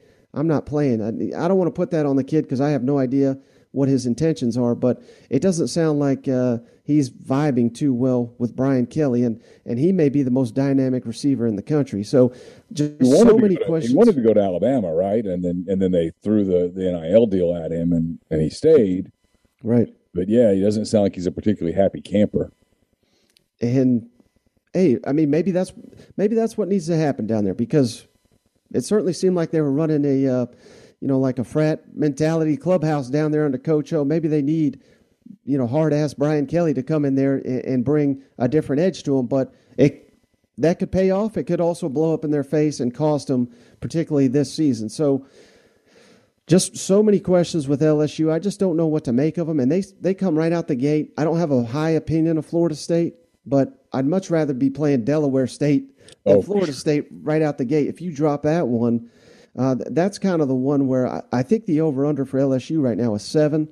I don't know if they hit that, if they drop that opener to Florida State. I think that's an important game, maybe even for bowl eligibility, eligibility for, for L S U. So we touched on a lot of your list. You've got, like I said, Alabama, Georgia, Arkansas, Kentucky, Texas A and M in the front five. You've got Tennessee at six. And my initial reaction, Michael, when I saw that was, no, it's too low. And then I started thinking, okay, well, where would I put them? And I was like, well, maybe he's right, because it's kind of hard to slot them any higher than that. You've got Mississippi State at seven. I want to ask you about the Bulldogs in a minute. Uh, Ole Miss at eight. South Carolina nine, which, frankly, I was a little surprised they were that high. Uh, Florida ten. We talked about L S U. Mizzou at twelve. Auburn and Vanderbilt. Let's let's talk about the Bulldogs a little bit, because they're a hard team to read, too, because they lose Charles Cross off that offensive line, as as dominant a left tackle as, as he was, especially in pass blocking. And God knows in that offense you're asking for a lot of pass blocking. He did a really good – gave up one sack all of last season and however many hundreds of, of dropbacks uh, they had. They lose him, uh, yet they return a quarterback for a third year. It's a Leach system for a third year. They're, they're, there's some talent on defense. I don't know that it's as deep as you probably would want at this level, but they've got talent there. Uh, the schedule is kind of what the schedule is for Mississippi State. It's it's problematic in spots and, and um, favorable in spots. What is it when you look at them? Do you just sort of you know a little bit more so it's easier to kind of put them in the middle of the pack, or, or is there a team that you think could surprise one way or the other? Yeah, you know, I, I mean, we can run all the hypotheticals we want, but had Mississippi State beaten Ole Miss in the Egg Bowl, had they won that bowl game, I think they're coming into this season as maybe a top twenty team. I mean, they were they were really firing on all cylinders heading into that Egg Bowl. Of, of course, I don't need to tell your audience, uh, Lane Kiffin and company uh, were the, was the team that showed up that day and, and beat them. You know, I'm not they saying had a they, really they had a really tough loss in Fayetteville in a game that I think late in the fourth quarter they they probably felt like, hey, we've got this one. I was there. Mm-hmm. Uh, they were a play away from, from getting that done. Had a P I called on them. It was a good call. It was a P I called on them in the last couple of minutes, and Arkansas finished a drive and then won the game in overtime. Um, I think it went to overtime. Maybe it won at the end of regulation. I don't remember. Whatever. It was a close game decided on a field goal. That was a game that got away from them. And you're right. Had they had they won that game, they had just beaten Auburn handedly uh, at Auburn. So they had some things going, and um, – it kind of fell apart on them in the Egg Bowl. Ole Miss kind of dominated them that, that night. Yeah, and it wasn't just that game. I'm, I'm trying to think one other. Maybe it was the Memphis game that they dropped, which, yeah. which had the which had the bad calls. But a kicker basically cost them two games last year. So they're close, I think. And just you know, bringing back Zach Arnett, I think, is huge. I think he's one of the more underrated coordinators in the entire S E C.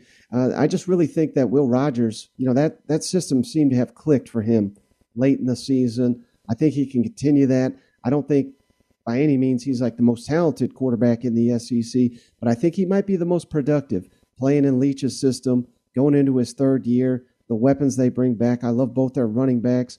You you mentioned Charles Cross, though. I mean, that he's going to be irreplaceable because they, they just don't got guys like that on the roster. Yeah, once every five years at Mississippi State. So uh, that is a huge question mark, and that, and that was holding up that offense uh, early in the Mike Leach tenure. They couldn't block anybody, so that that is a huge red flag. They really got to clean up explosive plays on the defensive side of the ball. They gave up way too many.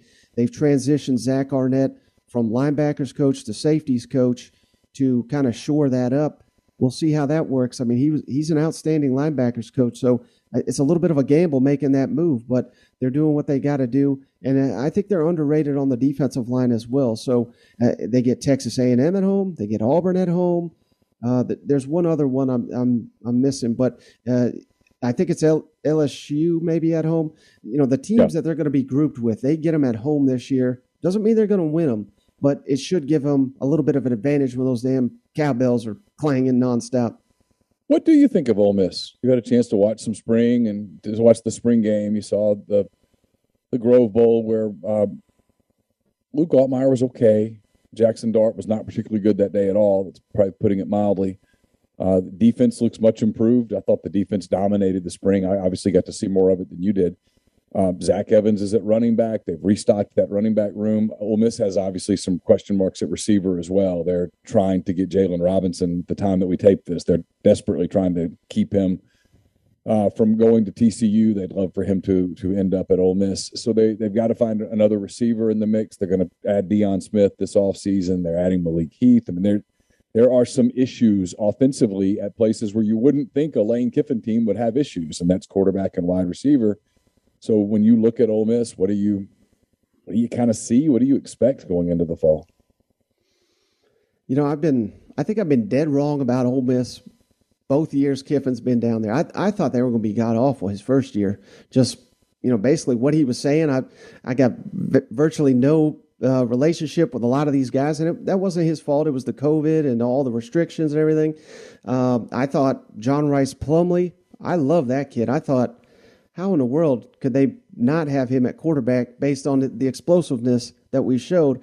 And then here, it's because they got a generational talent in Matt Corral, um, who, as we're recording this, is, is yet to be drafted, which I thought was a travesty. I think he's going to be a hell of a player at the N F L level. But, you know, going back and watching some of these games, th- that kid is not so much even the talent, which is off the charts, but his leadership, his toughness, just everything he, he gave to that team.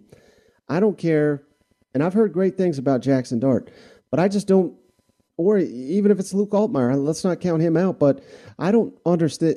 I cannot, it's not conceivable to me that either one of those guys can replace what Matt Corral gave to that team last year. And I was in the stadium, Neyland Stadium, and I, I promise you, Neil, I, I threw nothing on the field. I may I may have been drinking at the stands, but I threw nothing on the field. But, I mean, that kid just, he basically put the team on his back and and, and carried him to that win. Yeah. And there was many games where he did that last season. So that is just going to be so hard to replicate. But you reference all these, you know, the questions at the skill position Ole Miss has, but I just got so much faith in Lane Kiffin to put these pieces uh, where they need to be to excel. And uh, Zach Evans, I think he seems like a man on a mission to, you know, get to that next level. He, he would have gotten there, you know, playing at T C U, but I don't think he'll near as uh, be as, as impressive as he is this time next year, hopefully hearing his name in the N F L draft. And then the kid that uh, I didn't know much about, the the guy they got from uh, S M U, uh, Bentley. Bentley, I yeah. mean, he he seems like he's tailor-made to play for Lane Kiffin. I mean, he can do so many things, so explosive. I cannot wait to get him on the field, almost like a, you know, I, I hate to just throw out ridiculous comparisons, but almost like a poor man's Reggie Bush back there. Uh, it seems like he kind of has that talent. So I think the offense will be fine. And like you said, I think a lot of people are going to discount the defense because D J Durkin off to A and M. But, man, these these uh, – players they're adding via the transfer portal, I think the the roster is going to be even better on the defensive side of the ball this okay. year in Oxford. For sure. And I'm a I'm a huge believer. I always have been. You know, I'll give these coaches credit, but I think the players matter a hell of a lot more than the coaches. So give me the roster they have on defense this year compared to last year. So I think they're going to be even better on that side of the ball. But I just don't know where to peg Ole Miss. So I yeah. got them right there at uh, number nine. Because of uh, uh, you know, some of the question marks they do have, and you know, th- Mississippi State's got the consistency at several key areas that uh, Ole Miss doesn't. So that that was kind of the tiebreaker there for me. Spencer Rattler at South Carolina, how much of a difference maker will he be? Your opinion? I, I love him, and I don't see how anyone doubts this kid. I, I was on Arkansas radio the other day, and, and they play South Carolina. Uh, week two, so they're all intrigued yeah, by him. And, sure. and they're calling him, you know, he couldn't cut it at Oklahoma. I don't I don't know what that means. He lost his first two games as a starter, and then he won fifteen in a row. He threw for forty touchdowns. He threw for like five thousand yards, and he had twelve interceptions. If that's a failure, I don't know what a good quarterback is. So I, I'm not a believer that uh, he sh- he deserves to be in this Heisman talk that we're seeing. I'm not saying he's that good a player, but South Carolina started a, a freaking graduate assistant. They took him off the coaching staff, put him at quarterback last year, yet they uh, they found a way to get to seven wins last year. So I think Spencer Rattler is going to be a huge upgrade. I question the offensive line. I question some of the weapons that he'll have to work with at South Carolina. It will be a downgrade. But, uh, yeah, I, I think South Carolina is certainly capable of, of winning eight, nine games this season. Uh Clayton White, their defensive coordinator, I had never heard of him. He came from Western Kentucky. South Carolina's defense was a travesty under Will Muschamp. I, Ole Miss fans know all about that. Kiffin, yeah. I don't think his clipboard has still come down from the air from that game. But uh, South Carolina defense was was very, very stout last year uh, against most opponents, not against the elite opponents, as you would expect. But if that group continues to get better, I think there's a real chance that South Carolina can put a scare in, into teams like Tennessee and Kentucky. Um, I still have South Carolina a little bit behind those two at the moment, but would not stun me at all if we're sitting here by the end of the year and South Carolina's as good as number two in the East. Billy Napier at Florida, do you, I mean, I'm a, I'm a Napier fan. I've, I admired the job that he did at Louisiana Lafayette. He's obviously inheriting a program with a big name, but kind of mediocre talent, and he's got a job in front of him, I think. What do you anticipate from the Gators this year? Yeah, that's another one. I, it's hard to peg. I mean, all spring he's basically saying we need players, not happy with the depth across the board, which is not what you want to be hearing. I love what we've seen of Anthony Richardson in, in brief stints. You know, uh, last season early in the year, I know it was against lesser competition, but he looked just absolutely incredible. Yet at the same time, this is a guy that got hurt dancing pregame South Carolina. He wasn't able to play in that game because of his dancing. Now we're hearing, you know, he's got pulled over going like, I don't know, he was going over one hundred miles per hour, which, again, it, that's not a huge deal to me. But when you, you know, they're asking him to be the face of the of the offense and the team, basically, and you're out here doing this kind of stuff, I kind of question whether he's ready for that. Um, I, I know Billy Napier loves to run out of multiple tight end sets. They were literally down to one tight end yeah. there in, in spring. So that just gives you an indication of, uh, you know, how far they really have to come to to build this thing back up in Gainesville. I think he just did an incredible job building the staff that he did and coming in there late and swinging and, and landing some elite recruits late in the process.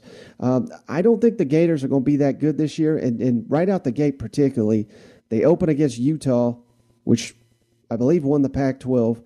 Then they host Kentucky, which obviously I'm high on Kentucky. And then two weeks later, they travel to Tennessee. It's conceivable they lose all those games. Now, if they're two and one after that, I think I'll be dead wrong. I think Florida's going to have a hell of a season, but it's a tough ask right out the gate for Billy Napier and company sure. with that schedule. But I, I, I agree with you. I, I love the fact, you know, I hate in the S E C all these guys. I'm a Tennessee grad, I should say, so I've I've lived it, where we try to hire a Nick Saban guy and let's just do what Nick Saban's doing, because that doesn't work. But at the same time, I love the fact that Billy Napier is uh, you know trying to take Florida to a different level in terms of commitment, in, cur- in terms of staff. Uh, they're even going all in on the N I L now. So I think the future is certainly bright in Gainesville under Billy Napier, but I just don't think it's going to be this year. Yeah, it's a good point you make about Napier, too, because he's, yeah, he's a Saban guy. A lot of people say he's the closest thing to Saban that's ever worked for Saban, which is hard for me to believe when you watch Kirby Smart. But still, um, but he left Alabama. He left the comfort of Tuscaloosa and went to Lafayette, ran his own program, and, and did a really, really good job. I mean, I'm a Louisiana guy, and U L L has not always dominated. So, I mean, he, that's, a lot of that was his culture that he built there, and it took some time. And he's going to try to do it at Florida. It's going to be interesting to watch them. But, yeah, it feels like this is the year, Michael, that they kind of take some lumps, that you you kind of some not welcome to the S E C, because he's been in the S E C. But, hey, this is a tough league, and the, the climb in this league is hard. Speaking of, I'll, I'll, we saved the best for the last here. Um, Georgia and Alabama, no one's arguing those guys at the top. They don't play each other in the regular season. You had to put your pull your crystal ball out. Are they – Are they undefeated when they play each other in Atlanta in December? Oh, that's interesting. You know, yeah, probably, but I'll tell you why. And because I'm not, um, I like to give everybody optimism, and I hate going into these seasons where it's like, okay, my God, we got Alabama and Georgia, and that's just going to be destiny, and let's just do it, you know, every year for the next decade. I think that's boring as hell. It is. Alabama lost two games last year. Like, let's not forget, you know, they were not some dynasty. They should have lost the Iron Bowl. L S U, which, again, was a terrible team last year, had two cracks. They had the ball in the fourth quarter. They score either one of those times, they would have beat Alabama. Arkansas gave Alabama a good game.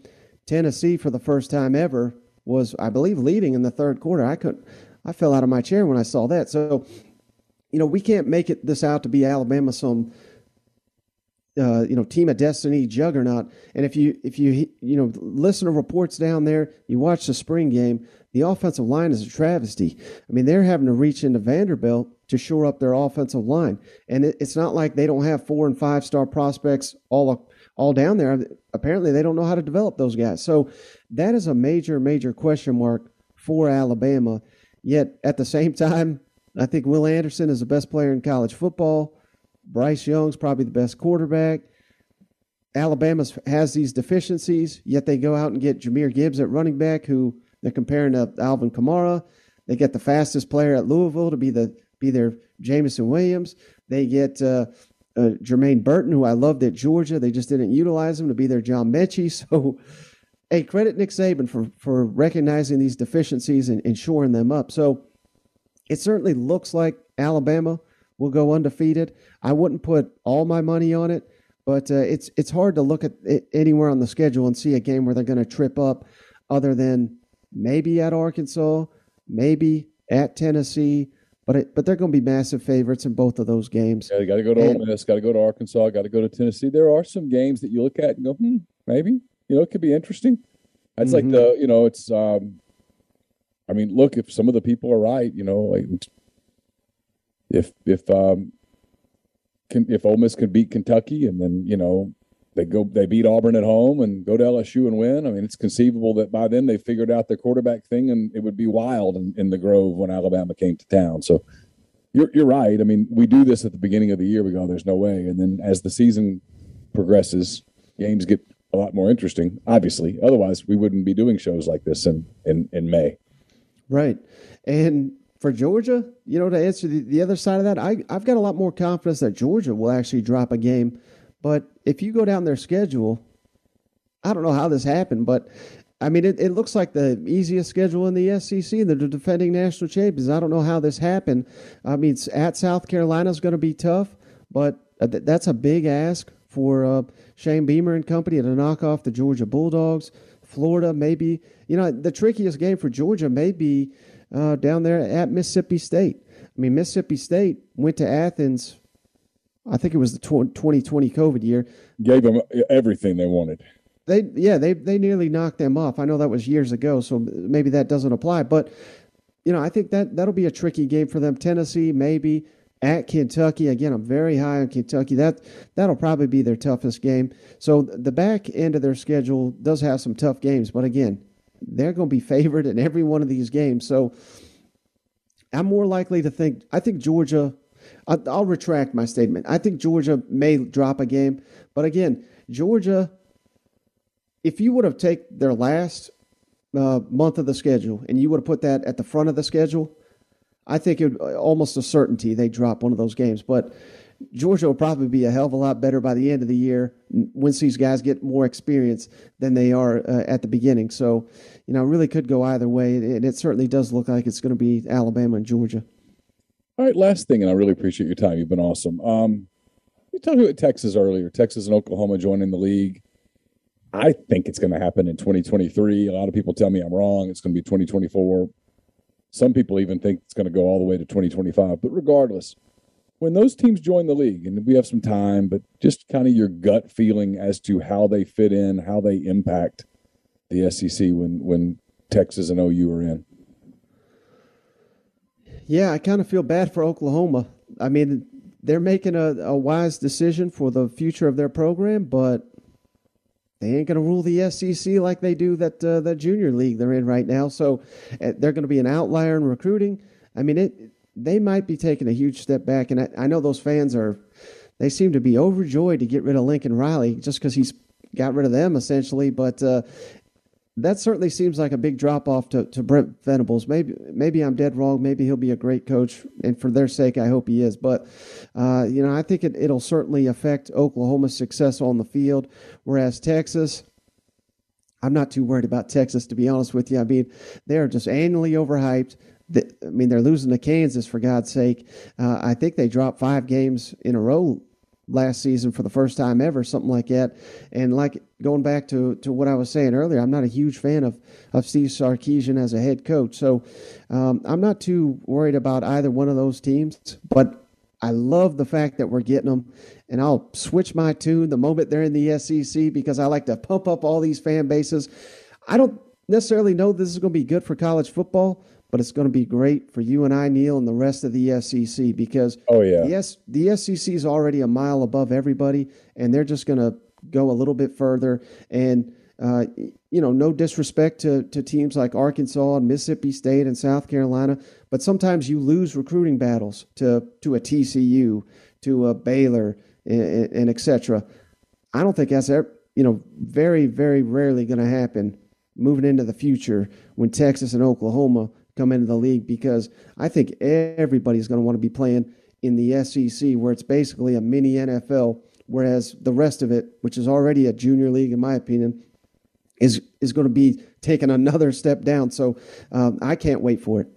Yeah, the, the one thing that, that Texas and O U undebatably bring to the league is two really big, sexy brands. Yeah, I know Texas has lost a lot, and we all make fun of them, but, I mean, everybody knows the horn when you see it. I mean, everybody knows what that is. I think we all will, for perpetuity, talk about the potential of that program, and who knows, maybe they put it together at some point. And then O U, yeah, they've dominated the Big twelve, and it will be, I agree with you completely, much different than the S E C. But let's be real. When, when Oklahoma goes to Baton Rouge or Starkville or Oxford or Auburn, people are going to get giddy. You know, when, when, when Oklahoma goes to Fayetteville, Arkansas is going to get jacked up. That is going to be a big game there, a big game in Oxford when Texas comes to town. When U T came to Oxford in twenty twelve, and, I mean, this place was a zoo, and it'll be like that again. And, and um, I think it's great for the league. And then for the T V people, I mean, you know, I mean, come on. Can you imagine how excited they're going to be when you get Alabama and Oklahoma on a Saturday afternoon in Tuscaloosa, or Tennessee and Texas? I, I mean, come on. It's, it's, and you're right, it's going to help everybody in recruiting because kids are going to want to play in that league. That they, they are. They already do. It's mm-hmm. just going to make it, it's just going to make it even sexier. And I mean, Oklahoma, Florida, kids are going to watch that game and say, I want to play in that game. And, and so it's going to, I, I think it's going to raise the league, even though those teams are going to take their lumps, and people are going to be like, oh, yeah, welcome to the S E C and all that stuff. But anybody who thinks that they're not going to strengthen the marketability of the league, you're just being naive. It's two huge national big-time brands. Yeah, and also the biggest thing, I, I should have mentioned this as well, adding those two teams is going to fix the S E C's biggest issue, which is the scheduling. And I'm told that uh, – you know, I don't think they have it finalized by any means, but they're they're doing away with divisions. So odds, right? Right. So that is going to allow, you know, provided I don't they again, they don't have it finalized how they're going to do it, but if they do it the way we're all speculating they're going to do it, you know, this is going to allow a lot more travel for teams like Ole Miss to, to face Tennessee every other year, and a, and a Georgia and a Florida more often, uh, in addition, of course, to Texas and Oklahoma. But again, that will just going to help the league immensely. And I think it opens up, uh, you know, other pipelines, so to speak. You know, if Ole Miss is able to pitch, hey, every other year or, or once every four years, we're going to be in Georgia. Every four years, we're going to be in Florida. Uh, you know, every so often, we're going to be in Nashville, Knoxville. I think that opens a lot more doors and makes it a lot more feasible to recruit in the entire footprint, which, again, is just going to help the league and and, and grow it to, a, to an even more dominant status, to where I think kids in Texas right now, they're probably a little hesitant to go to uh, to a Tennessee, to a Georgia, to a South Carolina. But once they open this thing up and they're in there every other year, uh, I really think that's going to help the league, in, in in addition to the fans, which are just going to be able to go to more and more game venues, like you're saying. I mean, I cannot tell you how many S E C fans have told me, I cannot wait to to make that trip to Austin or Norman. Uh, so, yeah, there's no no negative to it, aside from uh, may blow up the rest of college football, but That's not my concern. You know what? Yeah, I'm, I'm with you. I, th- I think it's I think it's a step towards a, a future expansion, but we'll talk about that another day. Listen, I've kept you long enough. I really appreciate your time, Michael. Don't forget, people can follow you at Michael W. Bratton on Twitter. It's the, that S E C podcast dot com, that S E C podcast on YouTube. Great stuff. Really appreciate you uh, giving me almost a full hour of your time. Really appreciate it. Yeah, anytime, Neil. Thanks for having me. Talk to you soon. All right, take care. That was Michael Bratton. Oh, fifty-five minutes or so with him. Really appreciate his time. Uh, wrapping up the show, it's nine nineteen here at the, as we wrap up on Thursday night. Kentucky and Tennessee headed to the bottom of the ninth in Lexington. It's tied two to two, so a game that could have some uh, S E C tournament ramifications. I think there was the assumption, I certainly made it, so do most people, that Tennessee would just easily sweep Kentucky. That's not the case. Kentucky uh, could score a run here in the bottom of the ninth and win the game, or they're headed to extras in Lexington, so uh, something to keep an eye on if you're watching in the live stream. If you're listening to this on Friday, you already know the result. You know how that works. So, uh, listen, thanks to everyone for making us a, uh, a part of your week, part of your uh, daily routine. We really appreciate it. We always do. Our thanks again to uh, Gabe DeArmond of Power Mizzou dot com, Ryan Brown of The Next Round, and Michael Bratton of that S E C podcast dot com, that S E C podcast on YouTube. Uh, Michael's does a really good job. He produces a lot of uh, strong S E C content, so uh, highly recommend that you uh, you check him out. Uh, thanks to everybody who's been in the stream throughout the night. I know it's not a live show, if you will, even though it is a live show, but everything's taped. Uh, appreciate those of you involved, Mark and Sammy and Alan and all the people involved. Happy Mother's Day to uh, everybody out there. Um, hope that... Uh, If you are one of our four percenters, hope you have a great Mother's Day. You are one of our ninety-six percenters. Hope that you uh, recognize the mom uh, in your life, your mom, your wife, whatever the case may be. Make it a uh, make it a happy Mother's Day. So again, thanks to everyone for uh, being part of this. Thanks to all the our guests, and we will be back on Monday with another edition of the Oxford Exxon podcast. We'll have coverage of Missouri, Ole Miss uh, baseball over the course of the weekend. Ole Miss made a basketball coaching hire we'd been telling you about for a while, a coach from uh, Louisiana Lafayette. That came to fruition this evening, so uh, a little bit of content at rebel grove dot com, some recruiting stuff. We'll have baseball stuff over the course of the weekend. And again, we'll be back on Monday with the Oxford Exxon podcast. Until then, thanks for making us a part of your week. Take care.